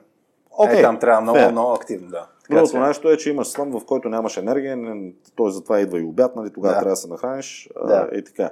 А, но мечката и лъва са горе-долу едни и същи. А, като Мгм. цяло, при мечката също имаш едно възстановяване, един спайк, който се случва малко по-късно, от Мгм. 8 часа до 9, 9 и половина. Тогава може да се използва за научаване на нещо ново, за креативна работа, Мгм. което искаш да направиш нали, без, без distractions, ако може. И така. Сега вълка е интересно, защото при него пиковото време е всъщност обърнато. Възстановяването, което е късото е сутринта, а пиковото време за креативност, за deep work, всъщност е вечерта. Ясно. И това, което се случва е, че те са, а, нека да кажем, и пак казвам теоретично, това за всеки човек варира. Между 9 и 11 часа, които стават. Може и по-късно, нали, има хора, които стават изключително по-късно, нали, Да. в 1 часа всеки ден стават, но тези хора имат по-късъв къс пиков момент. Добре. Веднага след като са се събудили, около час, час и половина, нека използваме, станали сте да речем в 10. М.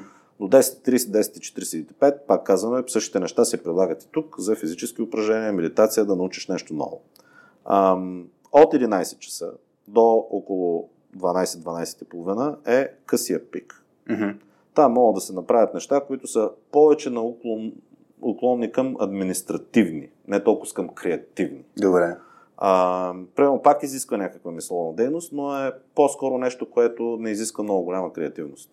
И след това пак се действа по тези, по абсолютно същите стъпки. А, има си траф, ниския момент, Мгм. който се получава при вълка малко по-късно от останалите, но пак се получава, да речем между 4 и 7. Не говори с хора, които стават по-късно, защото енергията им е просто ниска. Добре. Те тогава даже голяма част от тях си подремват малко, което е Мгм. окей, и за това може да говорим. Но след това, периода, в който вече е 8.30, 9, 9.30, тогава стартира един много продуктивен период, който е до 12.30 един, в който те са изключително креативни. Да. Така, какво се случва като събереш различните е. видове зоологическата градина на едно място? Е много сложно, защото ако се разпишат тези неща, Да. се вижда, че има един много малък диапазон от време, от сорта на 20 минути, когато всички са, да речем, deep work, Пиково такова, пиково. да. Но е хубаво, че ако се избегнат тези периоди, останалото време, което е следобедно, обикновено срещата на екипа за всеки един тип е по-логично да я направите, да речем, между 3 и 5. М. Защото за всички ще проработи. Тук, да, зависи най-вероятно от срещите, но ако, ако срещате да си комуникирате, да си обсъждате някакви неща, а не да, да си измислят, нали? защото нали, ако приемем, че са в режим на креативност, нали, тогава такъв тип среща няма да е хубаво да е след обед. По принцип, креативността трябва да е самостоятелна. Аз така го Добре. считам от моя гледна точка. Има си срещи, които се наричат brainstorm meetings, които Така. Трябва да са между 1 час и 90 минути с ясни правила и модератор. Добре. Ам, Тоест, това не ти е едно среща за креативност, така ли? Аз не го броя това нещо като okay. Среща за креативност. Креативността за мен или продуктивността е индивидуално, а, защото човек а, обикновено, въпреки че аз и ти си комуникираме, в крайна сметка, ако разделим задачите си, всеки един от нас би свършил нещо. Да. От тази гледна точка, да. От тази гледна точка. От брейнсторминг може да говорим за различните категории срещи. Брейнсторминг срещата обикновено включва между 8 и 18 човека. Нали, М. Това е, пак казваме, използваме различни видове учения, които ги разпределят тези неща. До 90 минути задължително трябва да имаш брейк, задължително трябва да имаш ясни правила. М. Нали, това нещо, което очакваме. Нещо, което ми изненада, когато чете за, за този тип срещи, е, че е много интересно да направиш две, като едната решава проблем, който изобщо не е свързан с проблема, който искаш да решиш. Ей, това и аз го бях чел. И, и това за мен беше доста интересно. Някой казват, ако нямате възможността да съберете тези хора, нали, все пак два пъти доста хора са на едно и също а, място, просто едната част от това време, което сте си отделили, го отделете на това да решават проблем, който няма връзка. Примерно, може ли Starbucks да продава повече кафета? Тук направо аз си промотирам празния стол на точката, защото там екипите просто да разрешават проблем, който тотално не е свързано с, с, с, с това, което има ежедневието, но наистина ги вкарва в този тип най-вероятно ритъм. на Нямаш дискусия. никакъв прешер от колеги. Обикновено, ако говорим за нещо, което искаме да решим заедно като екип, някой Да. ще има по-изразено мнение. Да. А, така че никой няма credibility. Никой няма нещо да каже, аз съм експерта в Да, тази точно област или ключово, аз да. имам Всички иерархия. CEO-то заедно с човека, който е влезнал, може да помисли, защото дека да кажем, почти всички сме си купили кафе от Starbucks, да помисли за този бизнес Да. и да каже, а, така може да го направим и да даде идеи. Второто нещо е, че на този тип среща, и затова казвам, трябва да има ясни правила и добър модератор, фасилитатор, М, на този тип среща всички екипи презентират като равни. Да. Не е най-високата, най-високо платения човек или, или човека, voice, да, с, да, the loudest voice, точно. А, та за брейнсторминг среща може да говорим, малко се отклонихме, но лъв мечка вълк. Да. Ако сте от първите два типа, продуктивното ви време е сутринта, М, определено го използвайте, гледайте да го блокирате и не го използвайте за телефонни разговори. Направо се ставате до not disturb на телефона с най-добрите, с хората, с които трябва да комуникирате, примерно съпруг, съпруга, родители. Намерете си протокол, който е emergency протокол. Да. Ще ви кажа моят emergency протокол, колко е лесен. В момента с Хари сме, аз съм на do not disturb. М. Ако Ивета ми се обади два пъти едно след друго, този телефон ще влезне. Аз наскоро видях, че го има в опцията на, на, на, на emergency, точно да, дали да приема такъв вид. Да, и това нещо може да си го нагласите. Отнема 10 минути за да разберете как се прави, но може дори в съобщението да кажете, а, да си имате дума, която това съобщение да ви излиза на телефона, за да го видите. По Мгм. този начин, ако това нещо се е случило, вече имате идея, нали, все пак да не се притеснявате, че нещо супер спешно може да се случи и трябва да имат връзка с вас. Кажете и на екипа си, че го правите това нещо, да не ви притесняват. Но до not disturb, всеки, който слуша. Два дни го направете, в зависимост от това кой тип сте, направете две сесии от 90 минути, почивка по средата 15. С Do Not Disturb няма Slack, няма email notifications, никакви нотификации. Просто си свършете работата и мисля, че като го направите повече няма да се върнете обратно. Един, един приятел в даден момент беше си а, инсталирал, не знам какъв ап беше, да си, рутера му, му спира Wi-Fi вечер, защото мисля, че беше точно типа а, Вълклик беше тези, които вечерта бяха много Да, вълк са, които са продуктивни, но И то, той- самото да, да, да. няма значение. Да, да, да, не, просто за да, да следвам термините. Но, но той, той, той си беше нагласил в, примерно, 10 вечерта, автоматично му падаше а, рутера. Нали, усилието да, да си го направиш, да си го върнеш а, е голямо. И, и по този начин си беше на, на, нагласил точно да може да се да е в do not disturb режим. Ясно, че има, нали, това е крайност. Не, не е крайност, но хара нека да кажем следното нещо. А, хората, които ни слушат и евентуално дори приложението, което създаваме с моя съосновател Иан, а, таргетира работниците на знанието или knowledge workers. Да. Без интернет. Как ще си свършиш работата? Тук е интересно, обаче, да, да, преди, да, преди да помисля нали, на този въпрос, според мен, а, да, искаш да направим пауза. Ей, сега ще направим пауза. Само да, да, да вмъкна. Спомням си само един интересен факт. Един пич, който беше а, проблема нали, на, на, на интернет кафетата. А, е, че имате интернет. Преди време нали, един, има някакъв пич, беше в някой университет и, и стандартно отива в кафето, за да може да си работи на спокойствие. Да. И в даден момент интернет го включва. В смисъл, че това е било във времена, които не е имало интернет в кафетата, но включват Wi-Fi. И видял как му се отразява отвратително на продуктивността, защото отива там, включен си му е Wi-Fi в, а, нали, в, мре- в, а, включен му е компютъра в мрежата и почва да върши всякакви други работи. Има всякакви distractions. И той е написал приложение, което за себе си го е направил, точно да може а, като го натисне бутончето, му изключва Wi-Fi адаптера на, на лаптопа Да. и единственият начин, в който да, да, да се включи, е трябва да си рестартира компютъра. Което, нали, това като екшън, в времената, в които нямаш да, да се запази стейта на Да, да, е да, да, е какво доста работиш, стряскащо. е, е такова стряскащо. И го бил споделил това нещо в интернет.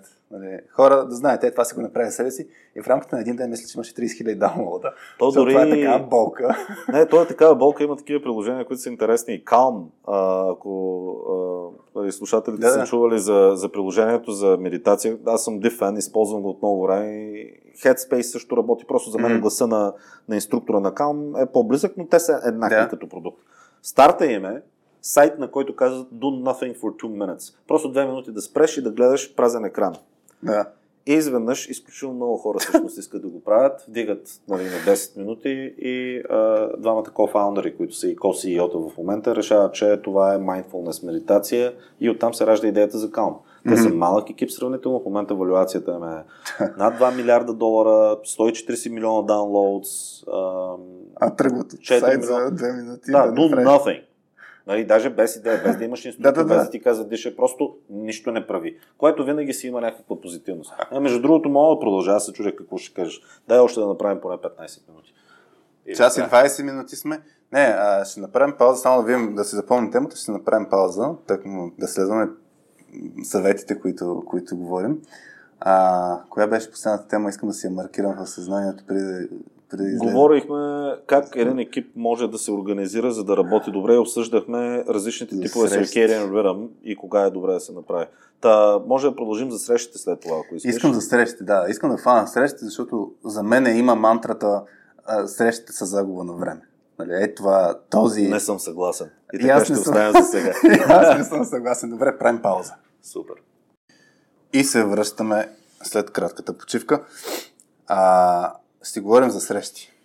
Добре, аз казах, че не се съгласявам, че са безполезни. Чакай, аз трябва, трябва да има драма малко. В нашата среща пък трябва да, да кажа, че са много, много голяма загуба на време. Айде, ще, пробвам, ще, ще се пробвам, въпреки че аз мисля, че не са загуба. на Добре, не, ти кажи, аз ще взема другия аргумент. А. Аз ще взема аргумента. Не, аз, аз ще фана от...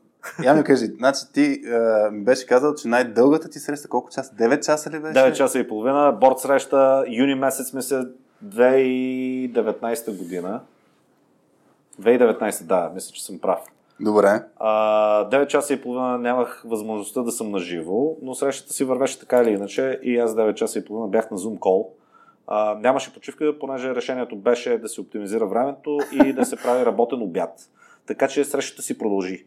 Но това беше, може би, една от най-сложните срещи и може би една от най-безполезните срещи, понеже в един момент вниманието ни изцяло беше отклонено на друга позиция. Да. Да. добре. Значи, как... Защо се получава? Айде, според теб, защо се получава това? Защото казваш, че е, от една страна, нали, казваш, че е, не са загуба на време среща, обаче дадах, дадохме сега пример 9 часа, една от най-безмислените срещи. Защо се стига до това тези срещи са безмислени? Аз не знам, там тръгнах. Пък после ще обсъдим как могат да се управляват Да, да, са безмислени. Голяма част от срещите а, носят товара на миналото. Те са работили в един момент, те са били окей okay, спрямо размера на компанията, спрямо размера на екипа или проблемите, които са решавали, но те си остават като навик а, и идеята, да речем, за среща винаги е почти един час. Някой идва и казва, може ли един час от твоето време? Защо ти е един час? Не може ли в 30 минути? Като говорим за 30 минути, не може ли да стане за 15 минути? Всъщност, трябва ли ни среща или може да е имейл? А, тези неща ние не, не ги поставяме под въпрос. Някак си сме свикнали и знаем, че задължително трябва да има среща. Аз дори в началото говорих как съм се срещал с а, хората, които а, бяха в моя екип а, и задължително се случваше някаква среща там. Понеже Да. намерихме, че това е правилният модел. Та, част от причината защо срещите са малко ам, хората имат негативно мнение за тях е, че просто те си носят товара от едно предишно състояние. М. Да не кажа от миналото, но дори и преди 3 месеца компанията е била по-малка, решавали се различни проблеми, не може да продължавате с същите срещи. Второто нещо е, че срещата е сравнително лесно нещо. Може да събереш 10 човека, като си мислиш, че ще стигнеш до решение. И, а, среща се вика за всяко нещо, независимо каква е целта на срещата. Нека така да го кажа. Срещата може да бъде информативна.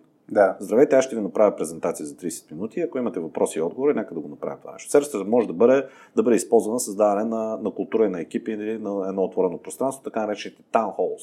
Много голяма част от компаниите правят, да речем, седмична или на всеки две седмици, излиза а, екипът, който води компанията, отговаря въпроси, кратка презентация, отговарят се въпроси. А, и оттам идва идеята за таун хол, Да. общински съвет, в който всеки може да каже нещо. Срещата също може да бъде среща за решение, в които отиваш, ясно са презентирани факти най-накрая обаче трябва да излезете с решение. Проблема на този тип среща е, че обикновено никога не завършва с решение. Да. Обикновено завършва с още повече работа, която трябва да се случи, с още повече срещи. После имаш брейнсторминга, който ние ти казахме, казахме вече и споменахме. Имаш и разбира се най-малкия вид версия среща, която е един на един човек, а, което като цяло аз не намирам за безполезни, напротив, намирам ги за много полезни. Най-безполезните са тези, които са някъде по средата, когато хората бъркат тяхното значение. От сорта на вземане на решение среща, М. да речем от 3 до 8 човека и брейнсторминг срещи, които са от 8 до 18 човека. Те са проблематични. Добре. А, Сега, какво може да се направи? Бях видял някъде в интернет такъв знак, който е Another meeting that could have been an email. Да. Когато информирате някой, искате да информирате някой, не търсите задължително тяхното съгласие, по-добрият вариант да изкомуникирате това нещо е да го направите в имейл. Имейл е уникално средство. Много хора казват, чата е по-добро. Според мен имейл е по-добро и на тази тема може да влезнем. Но трябва да ви е ясна идеята, ако искам да направя среща, защо я правя? Какъв тип среща е това? Каква ми е целта? Какво mm-hmm. искам да постигна най-накрая? И кой всъщност трябва да знае за това нещо? Кой е логичен да бъде в тази среща? Да, тук, тук стигаме до момента. Аз, аз също, когато Днеска си изкарах едни записки преди 10 на година и мисля, че пак бях правил една презентация за тайм менеджмент. Мисля, че даже тайм менеджмент ми беше първата такава презентация, която или нещо като обучение, което водех. А, въпреки, че вече тази тема не ми е в този си вид, едно не ми е чак толкова любопитна, защото тренира само индивидуалното мен. Вече е много по-интересно. отгоре до долу. Да, и изобщо не съм разбрал, не ми е толкова интересна. В смисъл, екипната динамика ми е много по-интересна, отколкото нали, управлението на време като чисто индивидуално умение. Не казвам, че не ми е интересно да да, разисквам. Да, никакъв проблем. Въпреки, че да, може и така го разбереш. а, тук бях направил един експеримент, в който какво ще се случи, ако просто отказвам срещи? Нали? Това беше в времената, които не беше супер стандартно да не ходиш по среща, защото има нали, компании, които са вкарали политиката, че спокойно може да отказваш срещи, което е, пак имаше този наглас, на, нагласа, която ти кажеш, хайде да се срещнем, защото така се случват нещата, хайде да е за един час, защото така се случват нещата и хайде ще кажа, окей, защото са ме поканили. Да. Нали, някой, by default, влизаме в едни такива режими, които са безмислени. И аз бях казал, почнах да реджектвам срещи, особено да. стандартното беше, няма, нямаш адженда, имаш само някакво заглавие, ще се срещаме по някаква тема. И хубаво, за какво съм ти аз там? Нали, стандартно реджектвам, казвам, не виждам смисъл да участвам. И в 80% от времето това беше окей. Okay. Мисля, 20% от времето, когато реджектвах, някой ми каза, ама мен ще ми трябваше за това, това, това и това. И аз вече поне знам защо ще трябва да се тази среща. Да. Така че, за мен един от подходите, а, и то на високо ниво, е как да казваме не. В смисъл, като казваме не, това се случва според мен. Две, две от нещата. Или ще стане по-ясно, защо трябва да си в някаква среща и ще се по-ангажирам. Или просто наистина не е необходимо. Първо въпрос. Е, да. Ще отговоря на това въпрос. Спечели ли си много приятели с това, че си казвал не на всяка среща? Не мога да преценя. Има, имаше, разбира се, такива намръщани хора, защото това е разрез от нормите. Мисля, то, Точно. и то те са неписаните норми обаче. Тук не е имало, никъде не е пишело, трябва задължително да приемаш покани, но, но е нещо, което се е подразбирало. И, и си спомням, че е, е имало а, моменти, в които хората са ми се сърдили. Мога да ти кажа един друг пример, където пак е същото от гледна точка на разрез с нормите. Аз даден момент а, си бях блокирал календара. Между 12 и 2 никакъв шанс да ме да, да, да на среща. След 5 часа никакъв шанс да да на среща. 5 часа след обед, защото тогава си казах, приоритет ми е да си тръгна на време, защото ми е писнало да се тръгвам в... Нали, да идвам рано и да се тръгвам късно. Yeah. Това ме дразнеше много с, с, с, ситуация. И в даден момент бях получил една обратна връзка, че нали, а, съм, съм тръгнал да действам а, като едно време, соцвреме, да е до 5, нали, а, да. което не беше нали, факт. Така че на, на твоя въпрос, да, по-скоро си спечелих врагове или, или хора, които гледат с лошо над, над мен. Обаче, въпросът е в крайна сметка вършим ли си работата. Тоест, това за мен е временно и като всяка една промяна, както ти каза, ако имаш таймбоксинг на ниво тул в компанията инсталиран, който ти спира среща в 45 минути или един час, имаш преходен период, в който в началото си имаш негативите. В смисъл ти чупиш рутината, чупиш установеното. Обаче, ако резултата се постига, тогава хората си казват, окей, на, наистина може да бъде имел това нещо. Примерно. Нали, връщайки се на, от там, къде тръгнахме. Защото и за, и за това, що не си направим среща, има хора, които са много за да се направят среща, има много хора, които са много против. А според мен никой не бяга от срещи, които са има енергия, постигат се резултати. Това никой не бяга от такива. Просто факта е, че половината срещи са скучни, безмислени и нямат крайен резултат. Да. Стартираме с какво иска да постигне човек. Защото това е целта. Спрямо това какво иска да постигне човек, вече избираш какъв тип а, пътека имаш, за да стигнеш до тази цел. Какво е mm. решението? Дали е среща, дали е имейл. Ако пак казвам, ако стартира с идеята Искам целият екип да знае за последния релиз, който сме направили и какви са резултатите. А, там вече вариантите са, може да се информира с имейл, може да се информира с блокпост в някакво вътрешно wiki, а, може да се информира с видео, което е много кратко и записано, да. може дори и да е среща. Но там вече човек има много пътеки, които може да приеме и като цяло трябва да избира пътеката, която е asynchronous. В смисъл не изисква всеки един да бъде mm. по едно и също време на едно и също място. Затова имейла като цяло не е лоша комуникация, mm. защото имейлът ти позволява някой, дори следващите 24 часа може да го прочете на тяхното си собствено време и да отреагира и да отговори и да стане добра интересна дискусия. Тук ще вмъкна да. набързо. Sorry. За, за, за, сещам се на нещо, което скоро почнах да практикувам, когато е възможно. Примерно в LinkedIn, ако трябва да пратя съобщение, дори да, да, не е текст, да пращам аудиобележка, което пак е асинхронно. Нали? Човек, хубавото е, че ще добавя елемента на не само да ми чете писмената реч, да ми чува емоции и така нататък, но пак е асинхронно. Нали? Това, което ти казваш, че а, човека ще го прочете или чуе когато има възможност и ще ми върне когато има възможност. Нали? С чуването е интересно, защото нямаш много лесен вариант на skip ahead. Ако нашите, Аха, ако, ако слушателите в момента имат транскрипта на нашия разговор, който не знам най-накрая колко часа ще излезне, въпреки както казахме, че се опитаме да оптимизираме времето на хората, всъщност ще изреме ни хубави 2 часа и половина или 3 от тяхното време. Ако имат възможност да прелисте страниците и да стигнат до там на, на да. темата, която им е интересна, това е много по-лесно. Когато трябва да слушам съобщение, също ме караш аз да ти, да ти отредя времето, което ти си преценил, че аз трябва да ти дам. То също нещо се получи с видеото обаче. Нали? Така, с видеото е същото. По, вариант... нямаш опорни точки, нали, които да знаеш от тук до тук се говори за това. Да. Mm-hmm. А, като цяло, по-късо е по-добре. Винаги това е идеята. А, да. та, стартираме с целта, виждаме кой е, коя е правилната пътека и кое е да. правилното решение за нас. А, за да постигнем тази цел. И това нещо итерираме върху него. По някой път среща се налага. Дори и за информационна гледна точка. Да речем, компанията е продават или има страхотни mm. новини, или има изключително слаби новини. Доста, бих казал, проява на лош вкус би било, ако някой просто прати voice message, че половината от компанията трябва да бъде освободена следващия ден заради COVID. А, затова такъв тип по-sensitive topics, които са, трябва да бъдат дискутирани на място и да, да се даде възможност да има реакция, въпроси да. и отговори. Да. А, така че, като знаеш какво искаш да постигнеш, вече можеш да избереш варианта за комуникация, която да прочетеш. И срещите са само една малка част от различните пътеки. А на нас дефолта ни да. е чакай да намеря 30 минути в календара, да мога да сложа 6 човека да ме слушат как говоря. Mm. Което не е окей. Okay. Така че ограничавайте се. Малко срещите се като имейл. Колкото повече имейл пращаш, толкова повече имейл получаваш. Колкото повече срещи пращаш едно след друго, толкова повече хората ще те викат теб, най-вероятно, или ще ти отказват и ще стане една голяма какафония. Така че как го оптимизираме това нещо? Даваме един интересен пример. Енди Уокър, 10 години с Google, дойде да работи в Skyscanner, в момента си има консултантска компания, страхотен пич. И като дойде обикновено, имаш някакъв имейл от CEO-то, който каза здравейте, този индивид се е присъединил към yeah. нас, та, та, та, та, та, и така нататък. И този индивид пише в обратно reply to all, много ви е драго, идвам yeah. при вас, тук са страхотни нещата и до там приключва това цялото нещо. Yeah. Анди направи нещо изключително интересно, което той директно към екипите си прати файл, който е като старите програми README. И в него той обясни изключително ясно, с няколко bullet points, как се работи с него. Е, това не обясняваше някакви дивашки идеи, да. нали, вярвам в това, не вярвам в това. Това казва. Ако срещата няма адженда, най-вероятно ще ти откаже. Ако нали, човека под мен е в срещата, той може да вземе решение вместо мен. Да което провокира нали, по, по-сериозно нещо. И беше изброил само два или три случая, в които той трябва да бъде поканен в среща. Mm. Така. Анди, според теб, колко срещи имаше на календара си? Много малко сравнение с всички останали. И беше изключително голям пич. Въпросът е, е, точно пак, а, в културата, в която влизаш, как ще се възприеме и това нещо? Нали, а... О, изцяло сплит. Половината го обичаха, половината го недолюбваха, да си го кажем.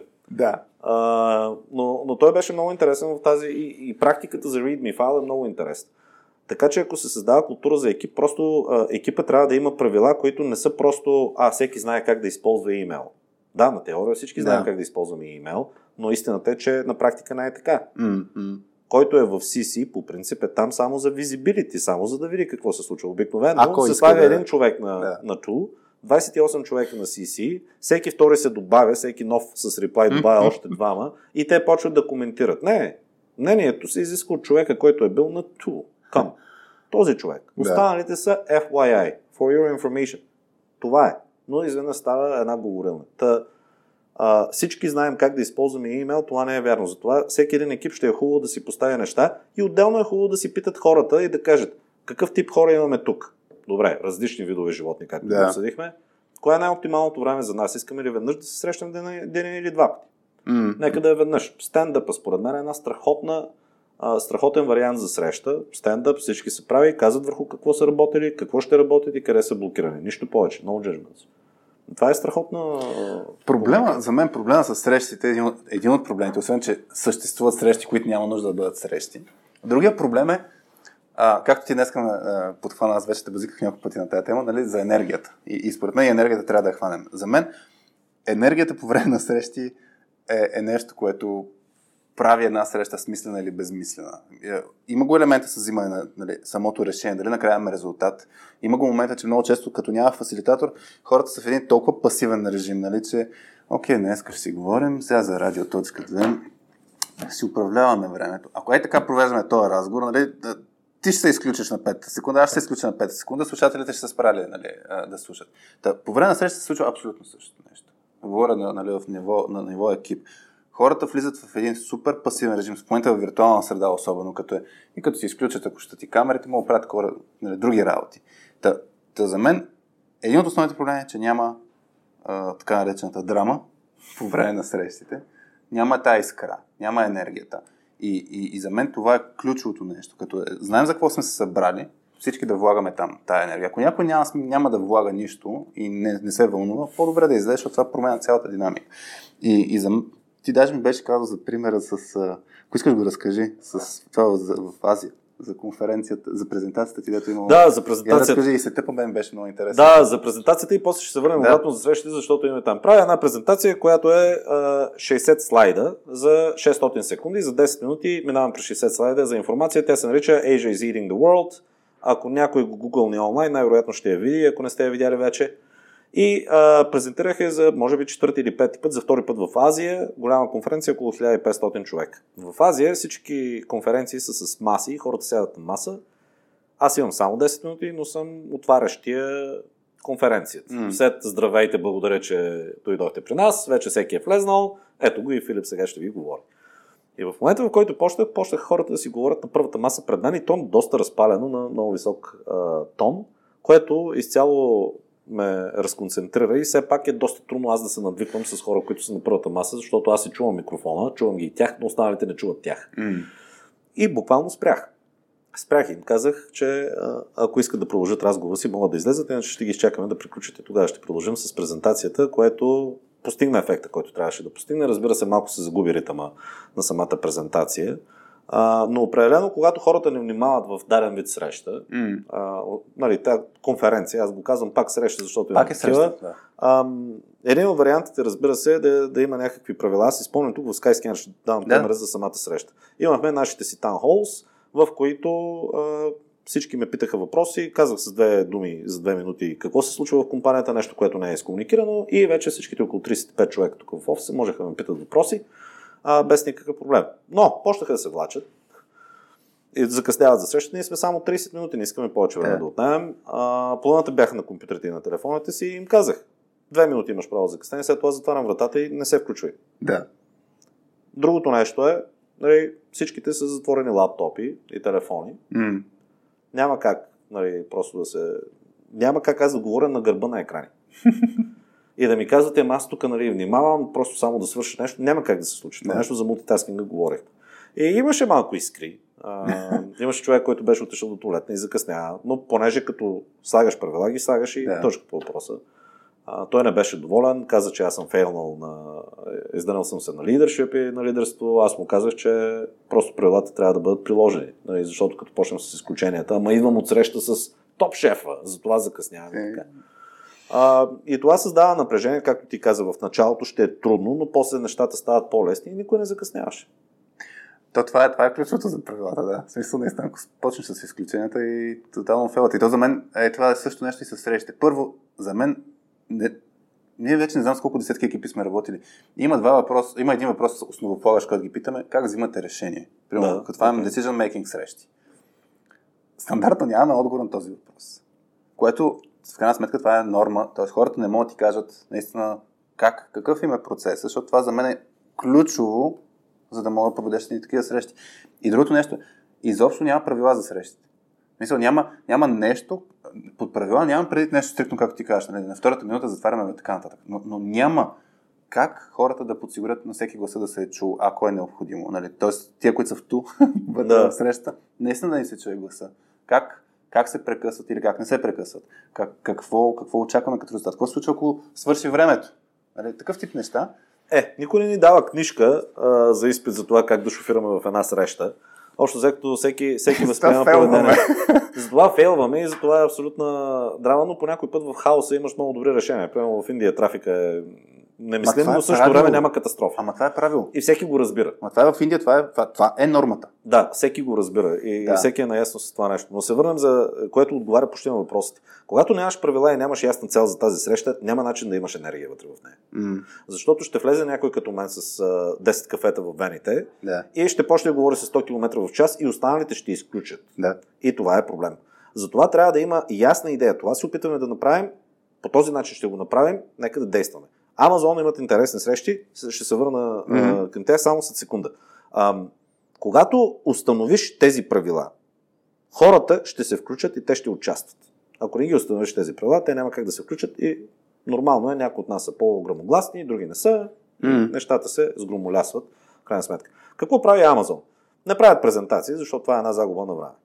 Мгм. Плюс това uh, questionable, много под въпрос uh, уменията на хора да правят презентации. Някой решава да изкара 20 минути да направи страницата, да излиза в ръчичката на котка на дадена презентация, при положение, че имаш... Това не е презентация, това е документ за четене, което е като текст. Това е една ръка. Те правят 6 страници, документ, максимум. Първите 5 минути на срещата е всеки да прочете този документ. Документите трябва да бъдат 24 часа минимум преди това изпратени. М, Всеки чете в тишина. И след това се взема решение как да се действа. Но документа не е само информативен, Да. а е стигнал до някакъв казус. м. Иначе нещата си вървят. Сега, дали работи перфектно, най-вероятно не. Толкова търсим перфектно решение, ще винаги. По-добре ли работи от това, дайте да се съберем да обсъдим на къде ще вървим. Това е абсолютно грешна среща. Кетчап. Това ако го видиш някъде в инвайт, трябва просто да го откажеш, защото как- какво означава, смисъл, как- каква е целта. Да. В същото време, както ти каза, трябва да балансираме малко, да не обидим хората. Не, не всяка среща трябва да има цел. Но важното е по-голяма част, мнозинството от твоите срещи да имат цел, да имат ясни правила. А това, което се случва в момента, няма цел, няма ясни правила и се изключва. Да, ние, ние натискаме в крайна сметка да наклоним везните малко в обратната посока, защото в момента е, точно този хаос. Аз съм напълно съгласен, че а, хаоса си е супер.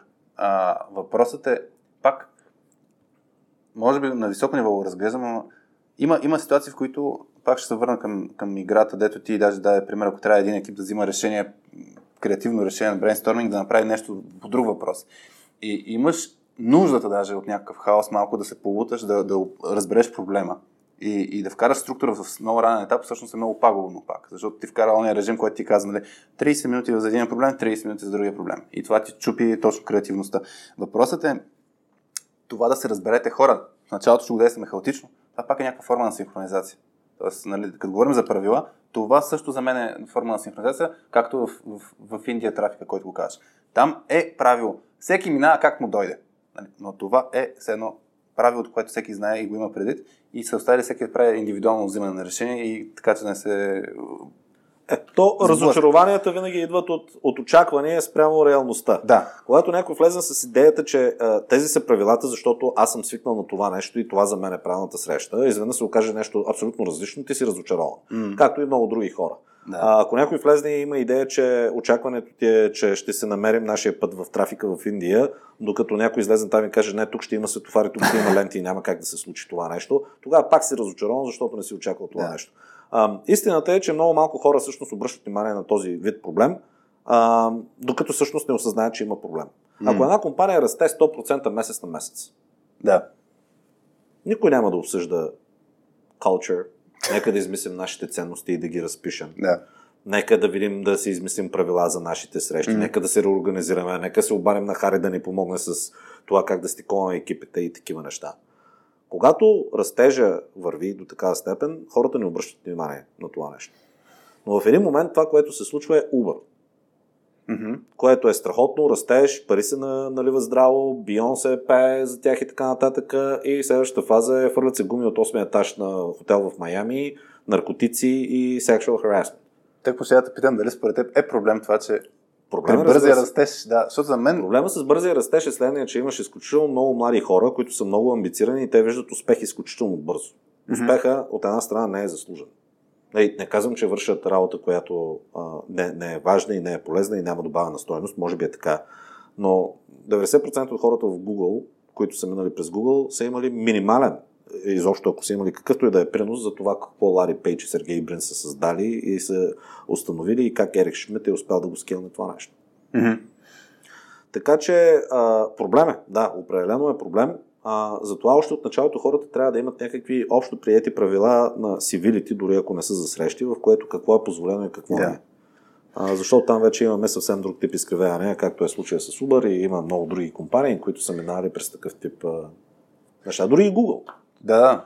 Да. Аз иначе по отношение, си бях записал предварително в, в моите записки едно, един от проблемите, който постоянно си говорим за, за, за ниво екипи и после мога да свичам на, на, друго, на друга тема, но по отношение на екипите, а, едно от нещата, които аз виждам като проблем и то се връща и малко и към Айзенхауър матрицата, е, че не се отделя време за самия екип. В смисъл, хората са в режим на бизи, бизи, бизи, на, на това с бързи растеж, айде допринасяме още повече и няма време за самия екип. И тук вече за мен е много ключово самия, самите хора на, на, на лидерски позиции, на менеджерски позиции, кажат, окей, да, това е спешно, това е и важно, обаче ако не отделим време нали, за хелт на ниво екипа, нали, да си говорим за тия неща, да, момент ще стане зле.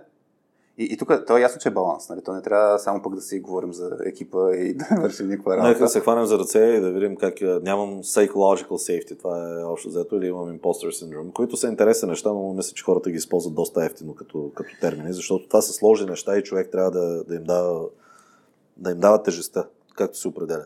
А, прав си тук от гледна точка, че по някой път се сещаме прекалено късно. М. По-добре е да имаш maintenance, отколкото да имаш uh, emergency. Нали? Нека да, Да. да. се справим с това нещо, както си му идва по реда и да отделим време. Аз си спомням в моя личен опит, в един момент усещаш, че прегарям. Ам, директният ми менеджер, уникален човек, Марк Логан, тогава беше COO на Skyscanner, а, сега в момента е професор в Glasgow University.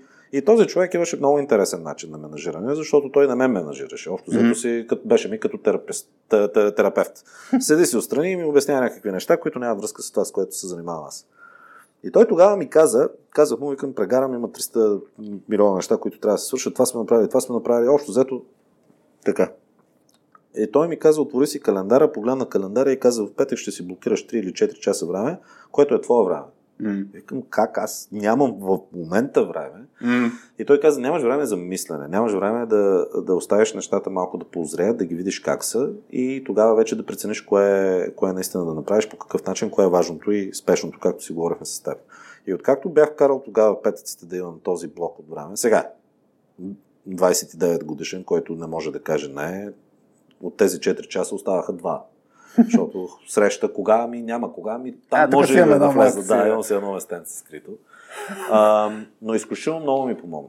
А, и този slowing down на индивидуално ниво беше изключително важен. Тази идеята за meditation, за да се концентрираш на едно нещо. Екипите също трябва да имат така, такъв тип практика, но те не го считат, защото те не го считат като, като част. Не го считат като... А, Част от работата. Това не е част от работа, как да го кажа, като отделен юнит самия екип не го счита, че има абсолютно същите Проблеми, нужди. да. Нали, тайм менеджмент, нали, почивка, плей тайм, в което те да се срещат извън офисно Да. пространство. Нали, тук е така наречено тимбилдинга, е изключително популярно. Не мисля, че има логика за тимбилдинга като тимбилдинг, поне за голяма част от това, което съм виждал.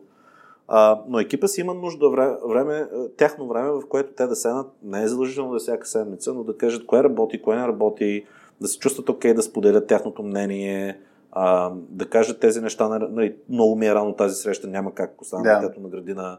Знам, че за всички останали пет от вас това не е проблем, но за мен е. Какво Да. може да измисля? Един такъв тип, такава комуникация, дори и да не се промени нищо, поне останалите да знаят, че нали, Филип пропусна поредната среща, но най-вероятно е заради това, а не да, да се ядосат. Това е изключително важно. Това между другото, а, ние, това сме се базикали с наши клиенти, че а, едно от нещата, с които най-много допринасяме е факта, че хората си букват работата с нас. Тоест, отделят време. Самото отделяне на време, че точка 2 ще дойде да правят нещо с тях, то те могат и сами много от нещата, които ги правим заедно, да ги направят. Но, но все едно си плащат, за да си отделят време.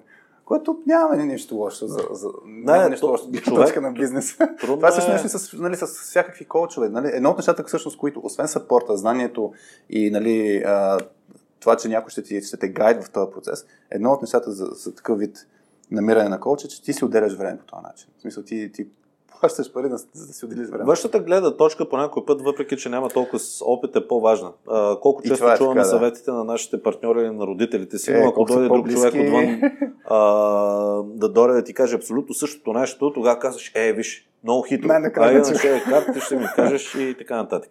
Та, определено е по-добре някой външен наблюдател да го направи това нещо. Ам, но ще спра тук. Как се Да. връщам обратно за темата? За, отиваме за, тази- за тази Как беше ръковода на времето?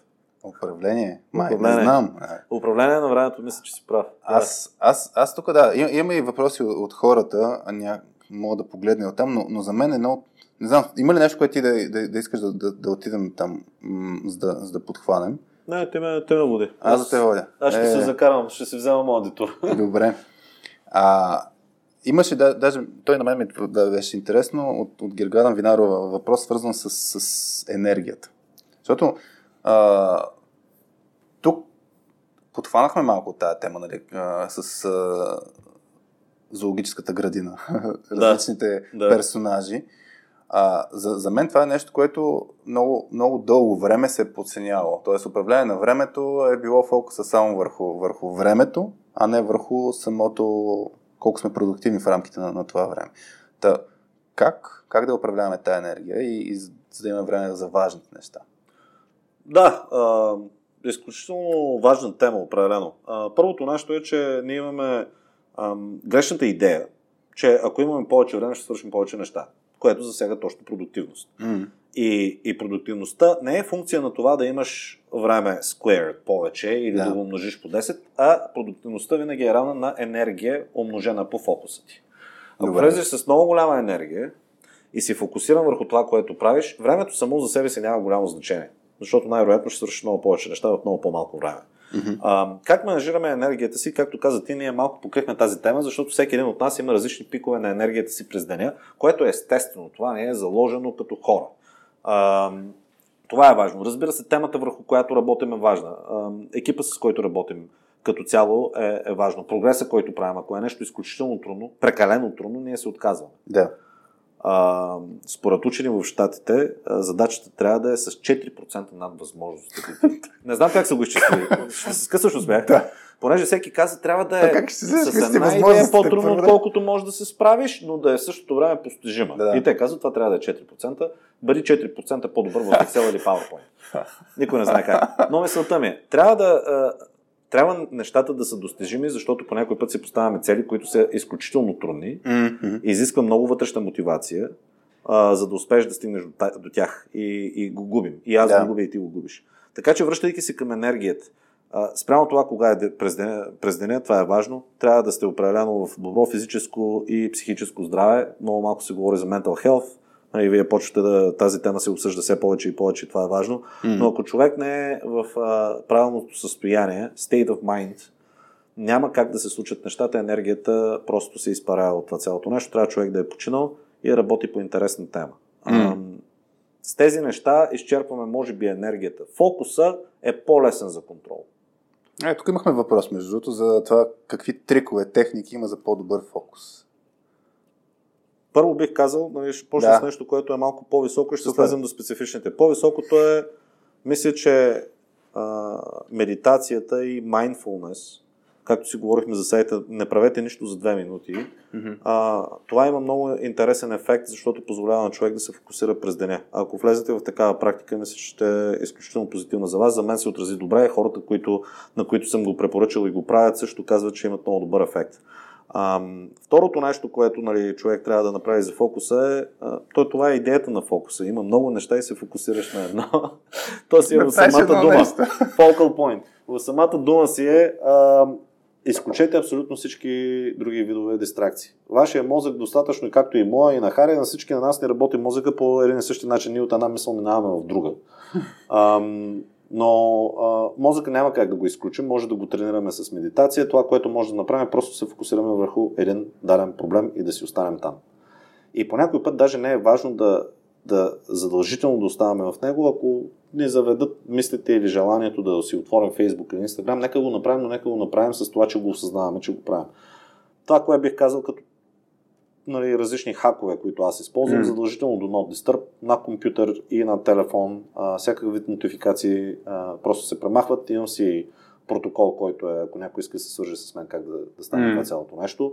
Определено си отделям по-дълъг период от време. Не е идеята да сте фокусирани за 5 минути и после да не сте и така 10 пъти на ден. По-добре е да имате по-дълго време. Аз бих препоръчал между 3 и 4 часа и евентуално, ако имате възможност, да ги мешнете с това нещо, което говорихме според типа mm-hmm. какъв тип живот да сте в зоологическата градина. Ам, има програми, които ви позволяват всъщност да се фокусирате само на едно нещо, да речем програми за, ако, ако пишете много неща. Hemingway е страхотна програма, която освен, че проверява а, правопис а, на английски, а, премахва всички други видове а, дистракции отстрани и се стоите и само, само това е нещо, което виждате на екрана си.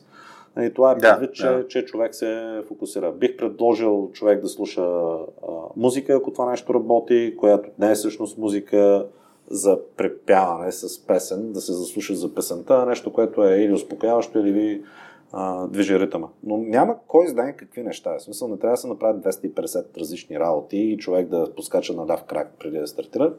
Последното нещо, което за стартирането минавам, но точно май точно е така. Обикновено е добре да преди да стартираш нещо да кажеш каква е целта ти. Да. Даже някои хора карат да нали, съветват да се каже на глас. Мисля, че ще е доста странно да се седем на, на компютрите и да казваме на глас. За следващите 30 минути искам да постигна това. Но дори и да го напишете с bullet point е важно, защото това ви държи а, вниманието в определена точка. Та, това са за енергия и за фокус. Аз, аз тук се сетих нещо. Ти какво прави за енергия и за фокус? Аз между другото наскоро пак се замислям, но аз много лесно се вглобявам. А, много лесно се изолирам от, от, от околната среда.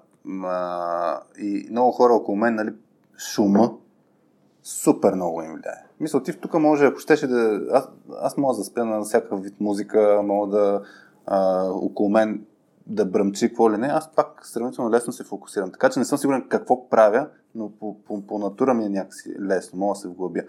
И въпросът е, когато видя, че хората, нали, като нещо им е трудно да се фокусират, първо трябва да спознаят какво е нещо. Тоест, нали, те, то, за мен е да разбереш първоисточника на, на, на това да не можеш да се фокусираш, за да мога да го управляваш. Ако ти е шумна средата, смени си средата. Нали? Примерно, ако си в, в, в а, ето, open, open space, не че в момента имаме този проблем, а open space, аз съм правил, ходя в стая, запазвам си конферентна стая, отивам си там, почвам си работя. Пример, ще дам, имаше един момент, в който а, се бях навил да правим с, с Петя, докато работихме в Мусала Софт. А, много исках хората да имат тимбилдинг, който да не е ядене и пиене. Просто да се съберат някъде да, да пет, да. да преживеят нещо заедно. Да. Да, да има сблъсъка на точно на, на, на хората се поопознат като хора, докато играят. Playtime. И тогава трябваше буквално за две седмици да организираме това цялото нещо за 150 човека, като нямаме никакъв опит. И това, което направихме, беше запазихме си една стая, е, за, за, буквално за две седмици си запазихме тази стая и основно бяхме там. И, и, и се вижда този момент, дето и ти го каза, какво ще се случи, ако си букнеш времето за себе си? Ми, 90% от времето всъщност хората могат да се оправят сами. Това, това за мен е нещо, което трябва да се експериментира, да се види всъщност наистина, че хората могат да се оправят сами без теб. Но идеята беше точно намалят distractions. Ако съм си на работното място, хората постоянно дойдат моля за 5 минути. И, и дори не, не може, това пак отнема време. Та, та, та, та, това са нещата. Кое е нещо, което разсева? Това, което го каза с Хемингуей, а, или с донот дистърп на телефон и така това са противодействащи а, да, механизми да. на първопричината. Първопричината е, да, има, има за open space, нека да си поговорим за това Добре. нещо. Голяма част от хората казват, това е най- най-великото нещо, което се е случило. Не сме в cubicles, но истината е, че продуктивността спада, защото изведнъж нали, ти а, си под а, желанието на други хора да решат, че точно в този момент те ще си вземат почивката, ще дойдат до теб, дори и да не са mm. до теб раз, разконцентрирането е жестоко. Това нещо, което Slack направи с тези групови чатове, дали е Microsoft Team или, или да. Slack, е абсолютно същата глупост, в която изведнъж ти ставаш uh, available и всеки може да дойде и да те притеснява с неговите си неща. Uh, още по-зле, Slack ти позволява тези групови чатове, в които все едно, че си на един площад и всеки говори. Проблема е, че ние сме свикнали някой да говори на нас на площада и там горе-долу имаш някаква комуникация. В момента 200 човека говорят едновременно. Ако за последните 12 минути не си бил в груп чата, трябва да прочетеш 4 страници, за да стигнеш до където е. И общо взето е една голяма какафония. Това май се навърза към мнението ти, че е по-добре имейла спрямо чат. Нали така? Чата е, е чудесен, но ние а, бъркаме идеята на чата. Ние сме взели всичките грешни или страни от социални медии, Facebook, Messenger, WhatsApp и така нататък а, и сме ги прехвърли в работна среда, което не работи. Mm. Дори в една група, ако приятели са в дарен чат и те координират и няма да, да за какво да спорят, е сложно да следиш, ако си го изпълнява да. това нещо. А, аз мисля, че месенджера е добър за по-малки екипи, добър е за да стигнеш до някой човек mm. набързо. Определено не си заслужава цяла имейл и да имам още една единица, за да ми пишеш чудех се днес какво ще обядваме, какво мислиш. Но и по-добре е за чат. Но другата крайност, която е такива общи чатове и групи с над 8 човека, това е абсолютно трудно, да не говорим, че всеки има различен принцип. И в един момент имаш, ние имахме случай в Skyscanner, един човек, един единствен човек, значи говорим за 1500 човека компания, mm. в а, 11 офиса много часови зони. Един човек беше а, стигнал до 11% или 12%, нещо е такова беше, от всички съобщения в Slack на компанията. Значи, той този, самия? Той самия, да. Което какво означава? Wow означава, че аз не знам този човек изобщо кога е правил каквато и да е работа. Той е бил през цялото време на слаб. 11%. Нещо, нещо невъзможно. И, и това са грешни практики и по принцип, аре то как си губи времето, това е така, но другите, които са в самата компания си казват, добре, а този какво прави през цялото време да. и защо навсякъде всяко нещо коментира. Но, но да, връщайки се на това, а, нали, точно този шум, който се внася за, за мен, е, е, е тук фокуса, наистина, не, не, за мен даже не е чак толкова свързан с трениране на умения, как да се фокусираш. Наистина е свързан с управление на тия разсейващи се фактори. Не знам дали, не знам дали е така.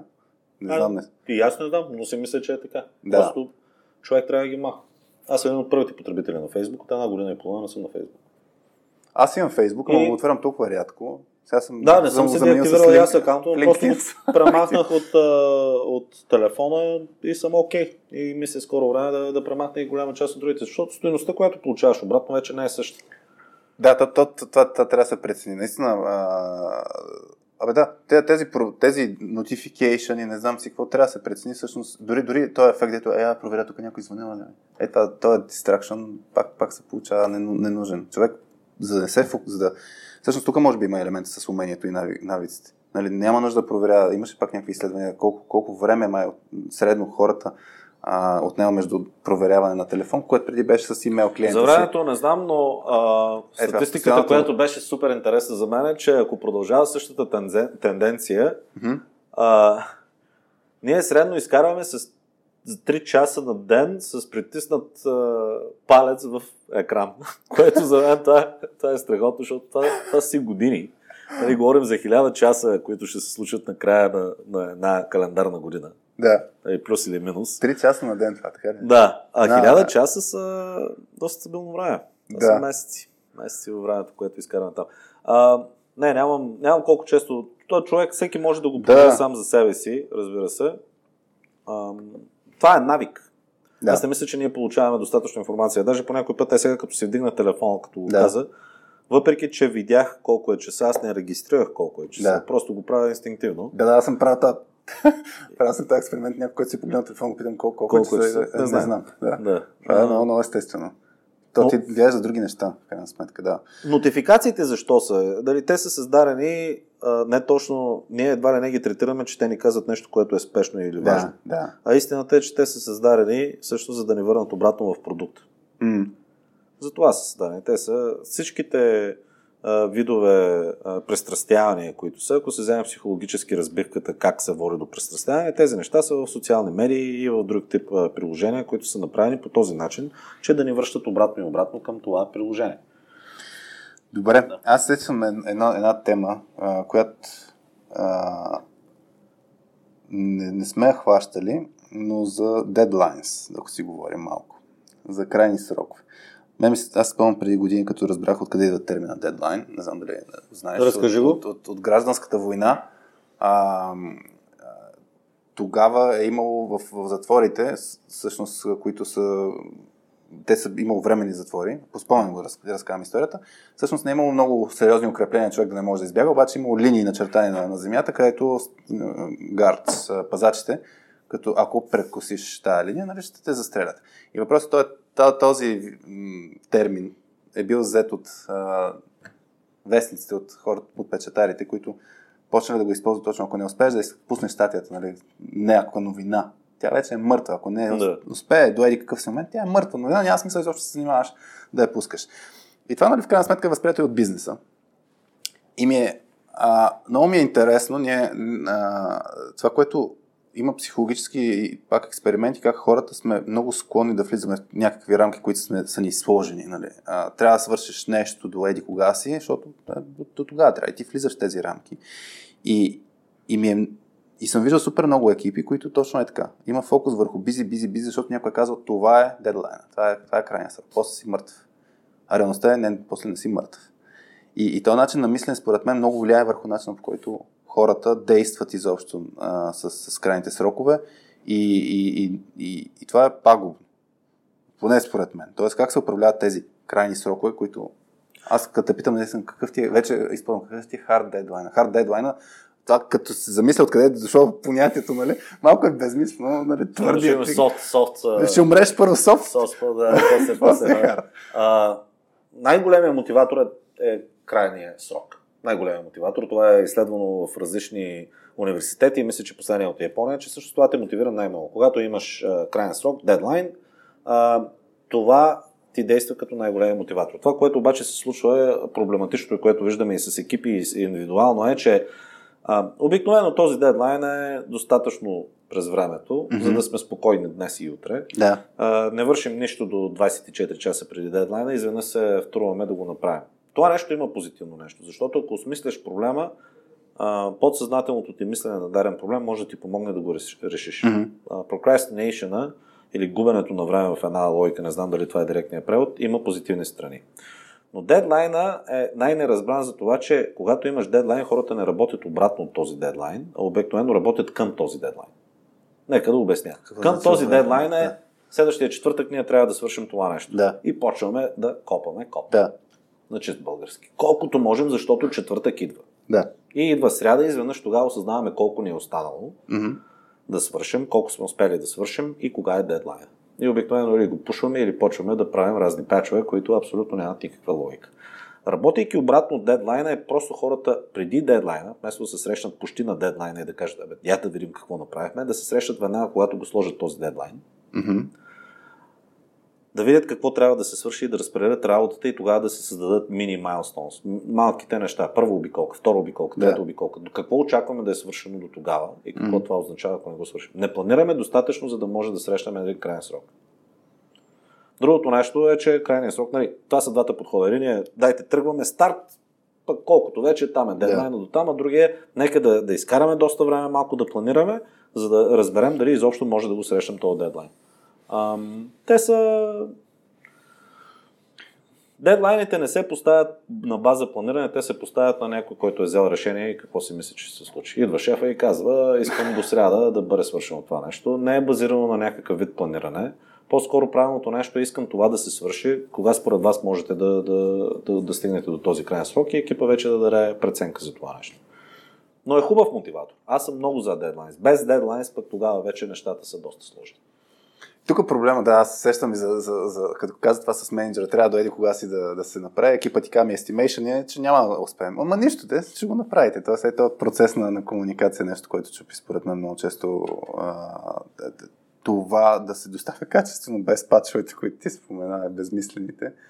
Не знам тук, за, за, нали, изобщо темата с estimation, не знам дали се свърза с, с time management. Ти просто като, като споменате този тип планиране, дедлайните са много често просто някакви измислени във въздуха. Сложени. А те така и трябва да бъдат, често казано. Ако Добре. някой абсолютно винаги на, на, на дедлайна абсолютно успява да свърши всичко, което трябва да свърши, или няма, чрез български, learning curve, Добре. Съл не става по-добър в това нещо, което прави. Защото на теория, ако имаш абсолютно една и съща скорост, да. нали, ще я свършваш, но с времето трябва да я подобриш, нали, трябва Добре. да станеш по-добър. А, тези дедлайнс единствено трябва да ти, е, първо да са мотиватор, нали, дайте да опитаме да, да видим дали може да го свършим до тогава. Второто нещо е да се обърнеш винаги и да направиш ретроспектива, както голяма част Да. от екипите правят и да кажат как се справихме ние с това цялото нещо. Дава ти някаква идея да си малко по-добър за, си, за следващия си естимъс, но не трябва да си перфектен.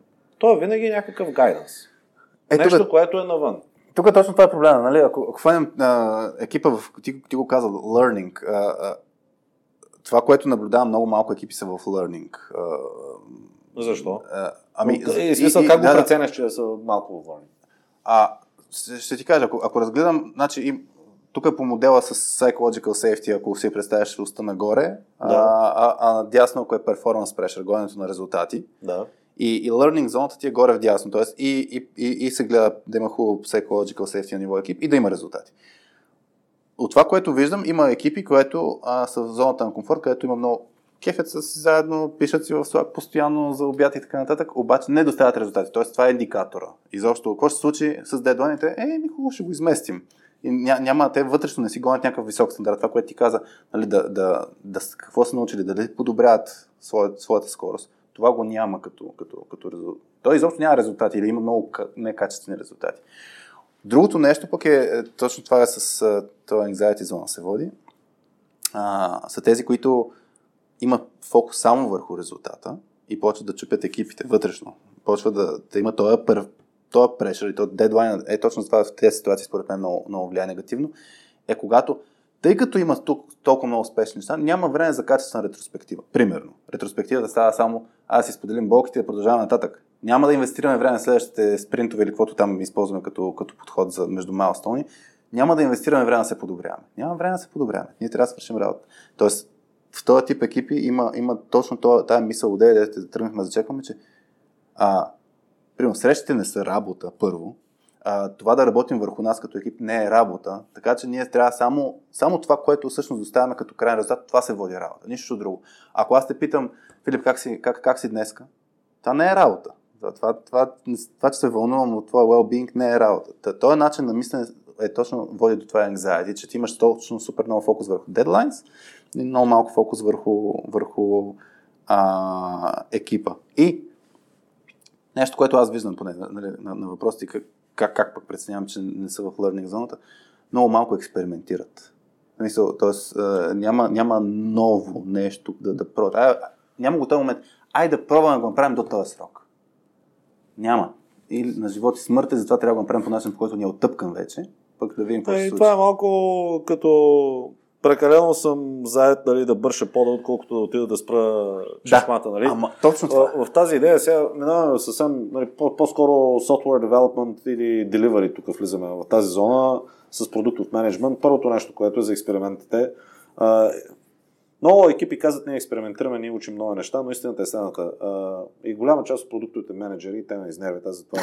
нали, Давай, има кажи, това ми харесва. Ами, това, което е, че едва ли не A-B тестинга е решението на всеки един проблем и идва продуктов менеджер, който ти казва, ми ние ще изтестваме тези различни пет варианта. Това се използва по-скоро като твоето мнение не е, нали, ти си на по-висока позиция, аз съм на по-ниска позиция, но твоето мнение не е меродално, въпреки че имаш опит.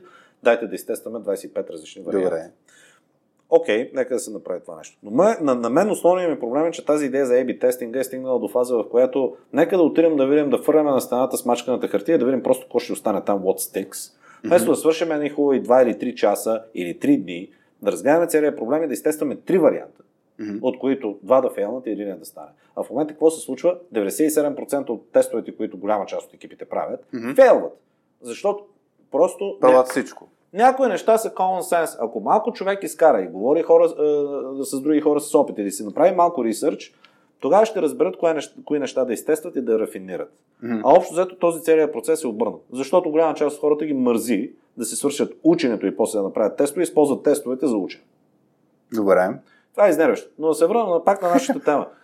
А, нека да експериментират, но без да има някаква ретроспектива и да кажат, бе, това работи ли, това работи ли, имаме ли тази идея, нека да видим следващата седмица какво се случва и какво не се случва. Извинявай, аз малко тук удрям по Да, масата. да, не, удри, удри. А, да се усеща. бе- без този вид а, комуникация една ретроспектива няма и голяма стойност, защото а, пак е във времето, ще седим, както каза, един ще седи с цъка на Slack, другия нали, ще говори, третия ще е ентусиазиран Agile Coach slash Project Manager или каквото има последното име тези дни и ще каза какво да спрем, от какво да продължим да правим повече и от кое да правим по-малко.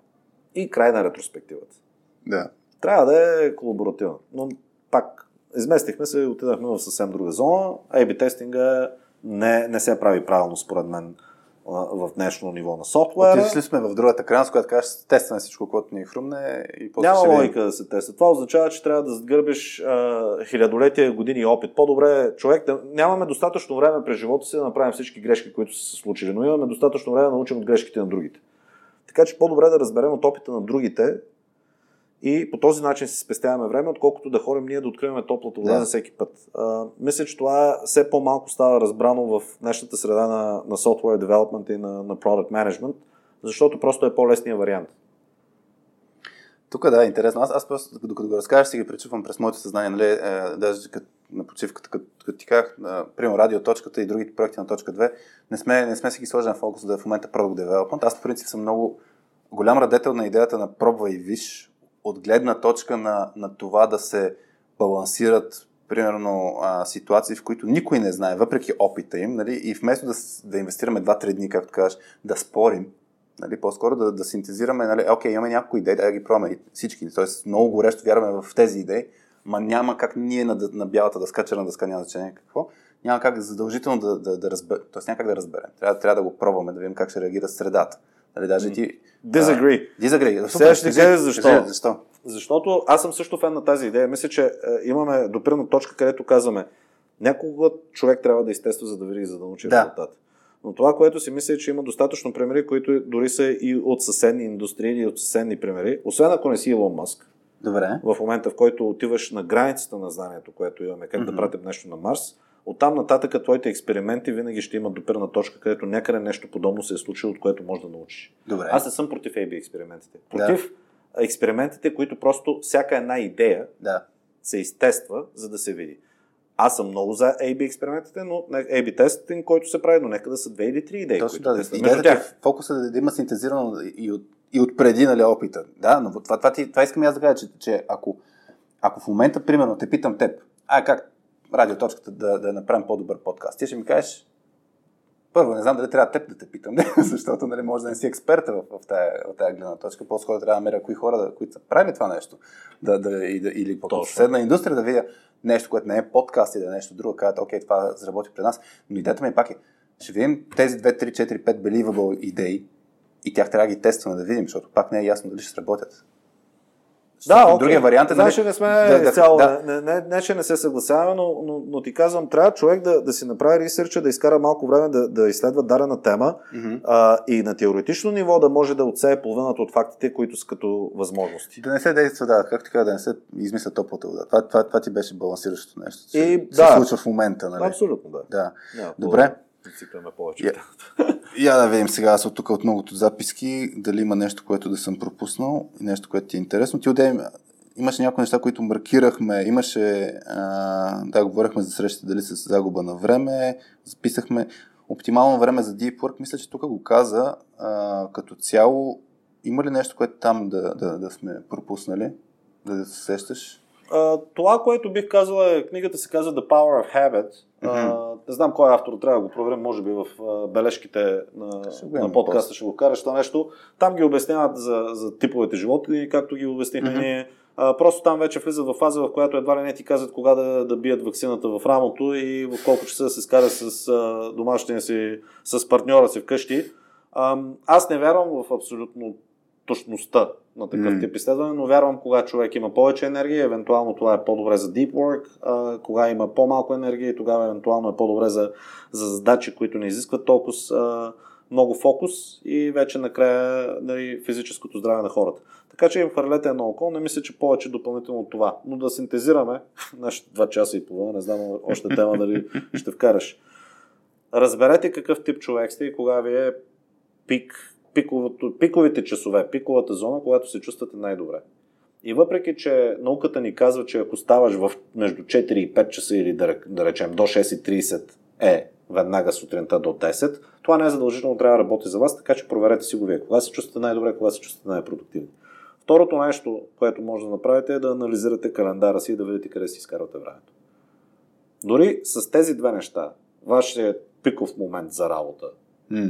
като го наложите върху това всъщност къде си изкарвате времето по тези часове, ще ви даде идея дали а, сте стигнали максимума, който може да стигнете или всъщност има място за, а, за подобрение, което според мен винаги е така.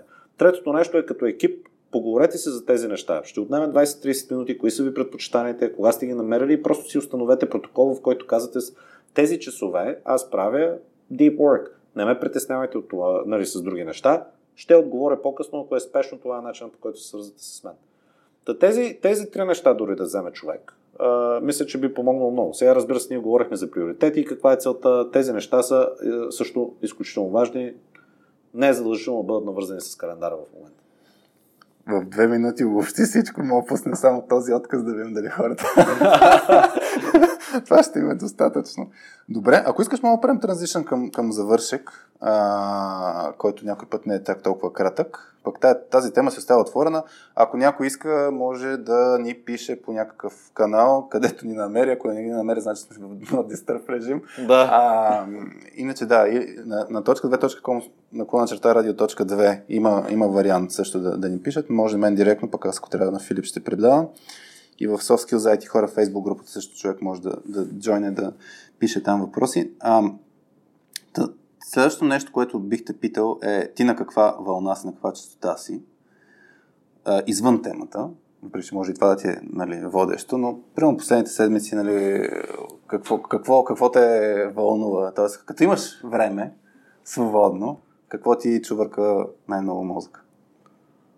О, страхотен въпрос. А, доста трудно. Голяма част от времето ми е семейството и това, което правя, аз не се срещам и толкова с хора. Сега в момента няма такава възможност. Ам, чета различни книги. Ам, част от тях са за, за продуктивност, ам, което е интересно. А, част от тях са просто малко повече за менеджмент, защото вече от година и половина също не менажирам големи екипи, така че това е интересно. И част от тях са за venture capital, понеже в един момент най-вероятно ще трябва да, да вдигнем рунди и, и пари. Не знам, направо застреля с въпрос. Хубав въпрос. Как, как ти се отразява последната година и половина? Това ми е интересно, защото е така, като си бил на, в един такъв много по-бурен Ups and downs. Значи, често казвам, последната година и половина, първите два месеца ми бяха страхотни. Аз тогава горе-долу локдауна, буквално обявих, че напускам и 4 часа по-късно беше България в локдаун. И пак казвам, това беше някакъв див късмет. А, но имаше Чакай година. да питам, защо див късмет?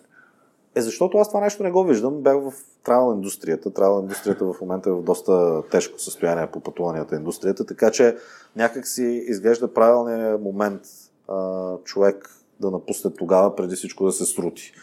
А, Тоест много проблеми и напрежение ще да има. Това, това ли е- Проблеми, това ли- напрежение, почват хората, те се карат в добри времена, какво остава за когато М. времената са трудни, особено на, на сфера бизнес. Мгм. А, така че мисля, че това нещо го избегнах. Имах нужда от почивка определено, имаше години, мисля, че пи, е, рекорда ми е 96 полета за една година.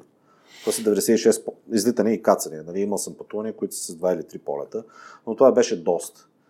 И изведнъж Да. ми се отрази страхотно. Март, април месец на, на този локдаун. А, но пак казвам, ние първо сме страхотни късметли и, и семейството ни, че можехме да си позволим да няма... Тогава аз бях решил да напусна работата, да имаме финансовата стабилност М. а, и осъзнавам, че много хора не са имали това преживяване. Да. А, дори в момента, когато вече работя дистанционно, малка част от нас могат да си го позволят това нещо да го правят, а голяма част от хората не могат. Но първите два месеца бяха страхотни без никакви проблеми, после вече изолацията почва да натежава.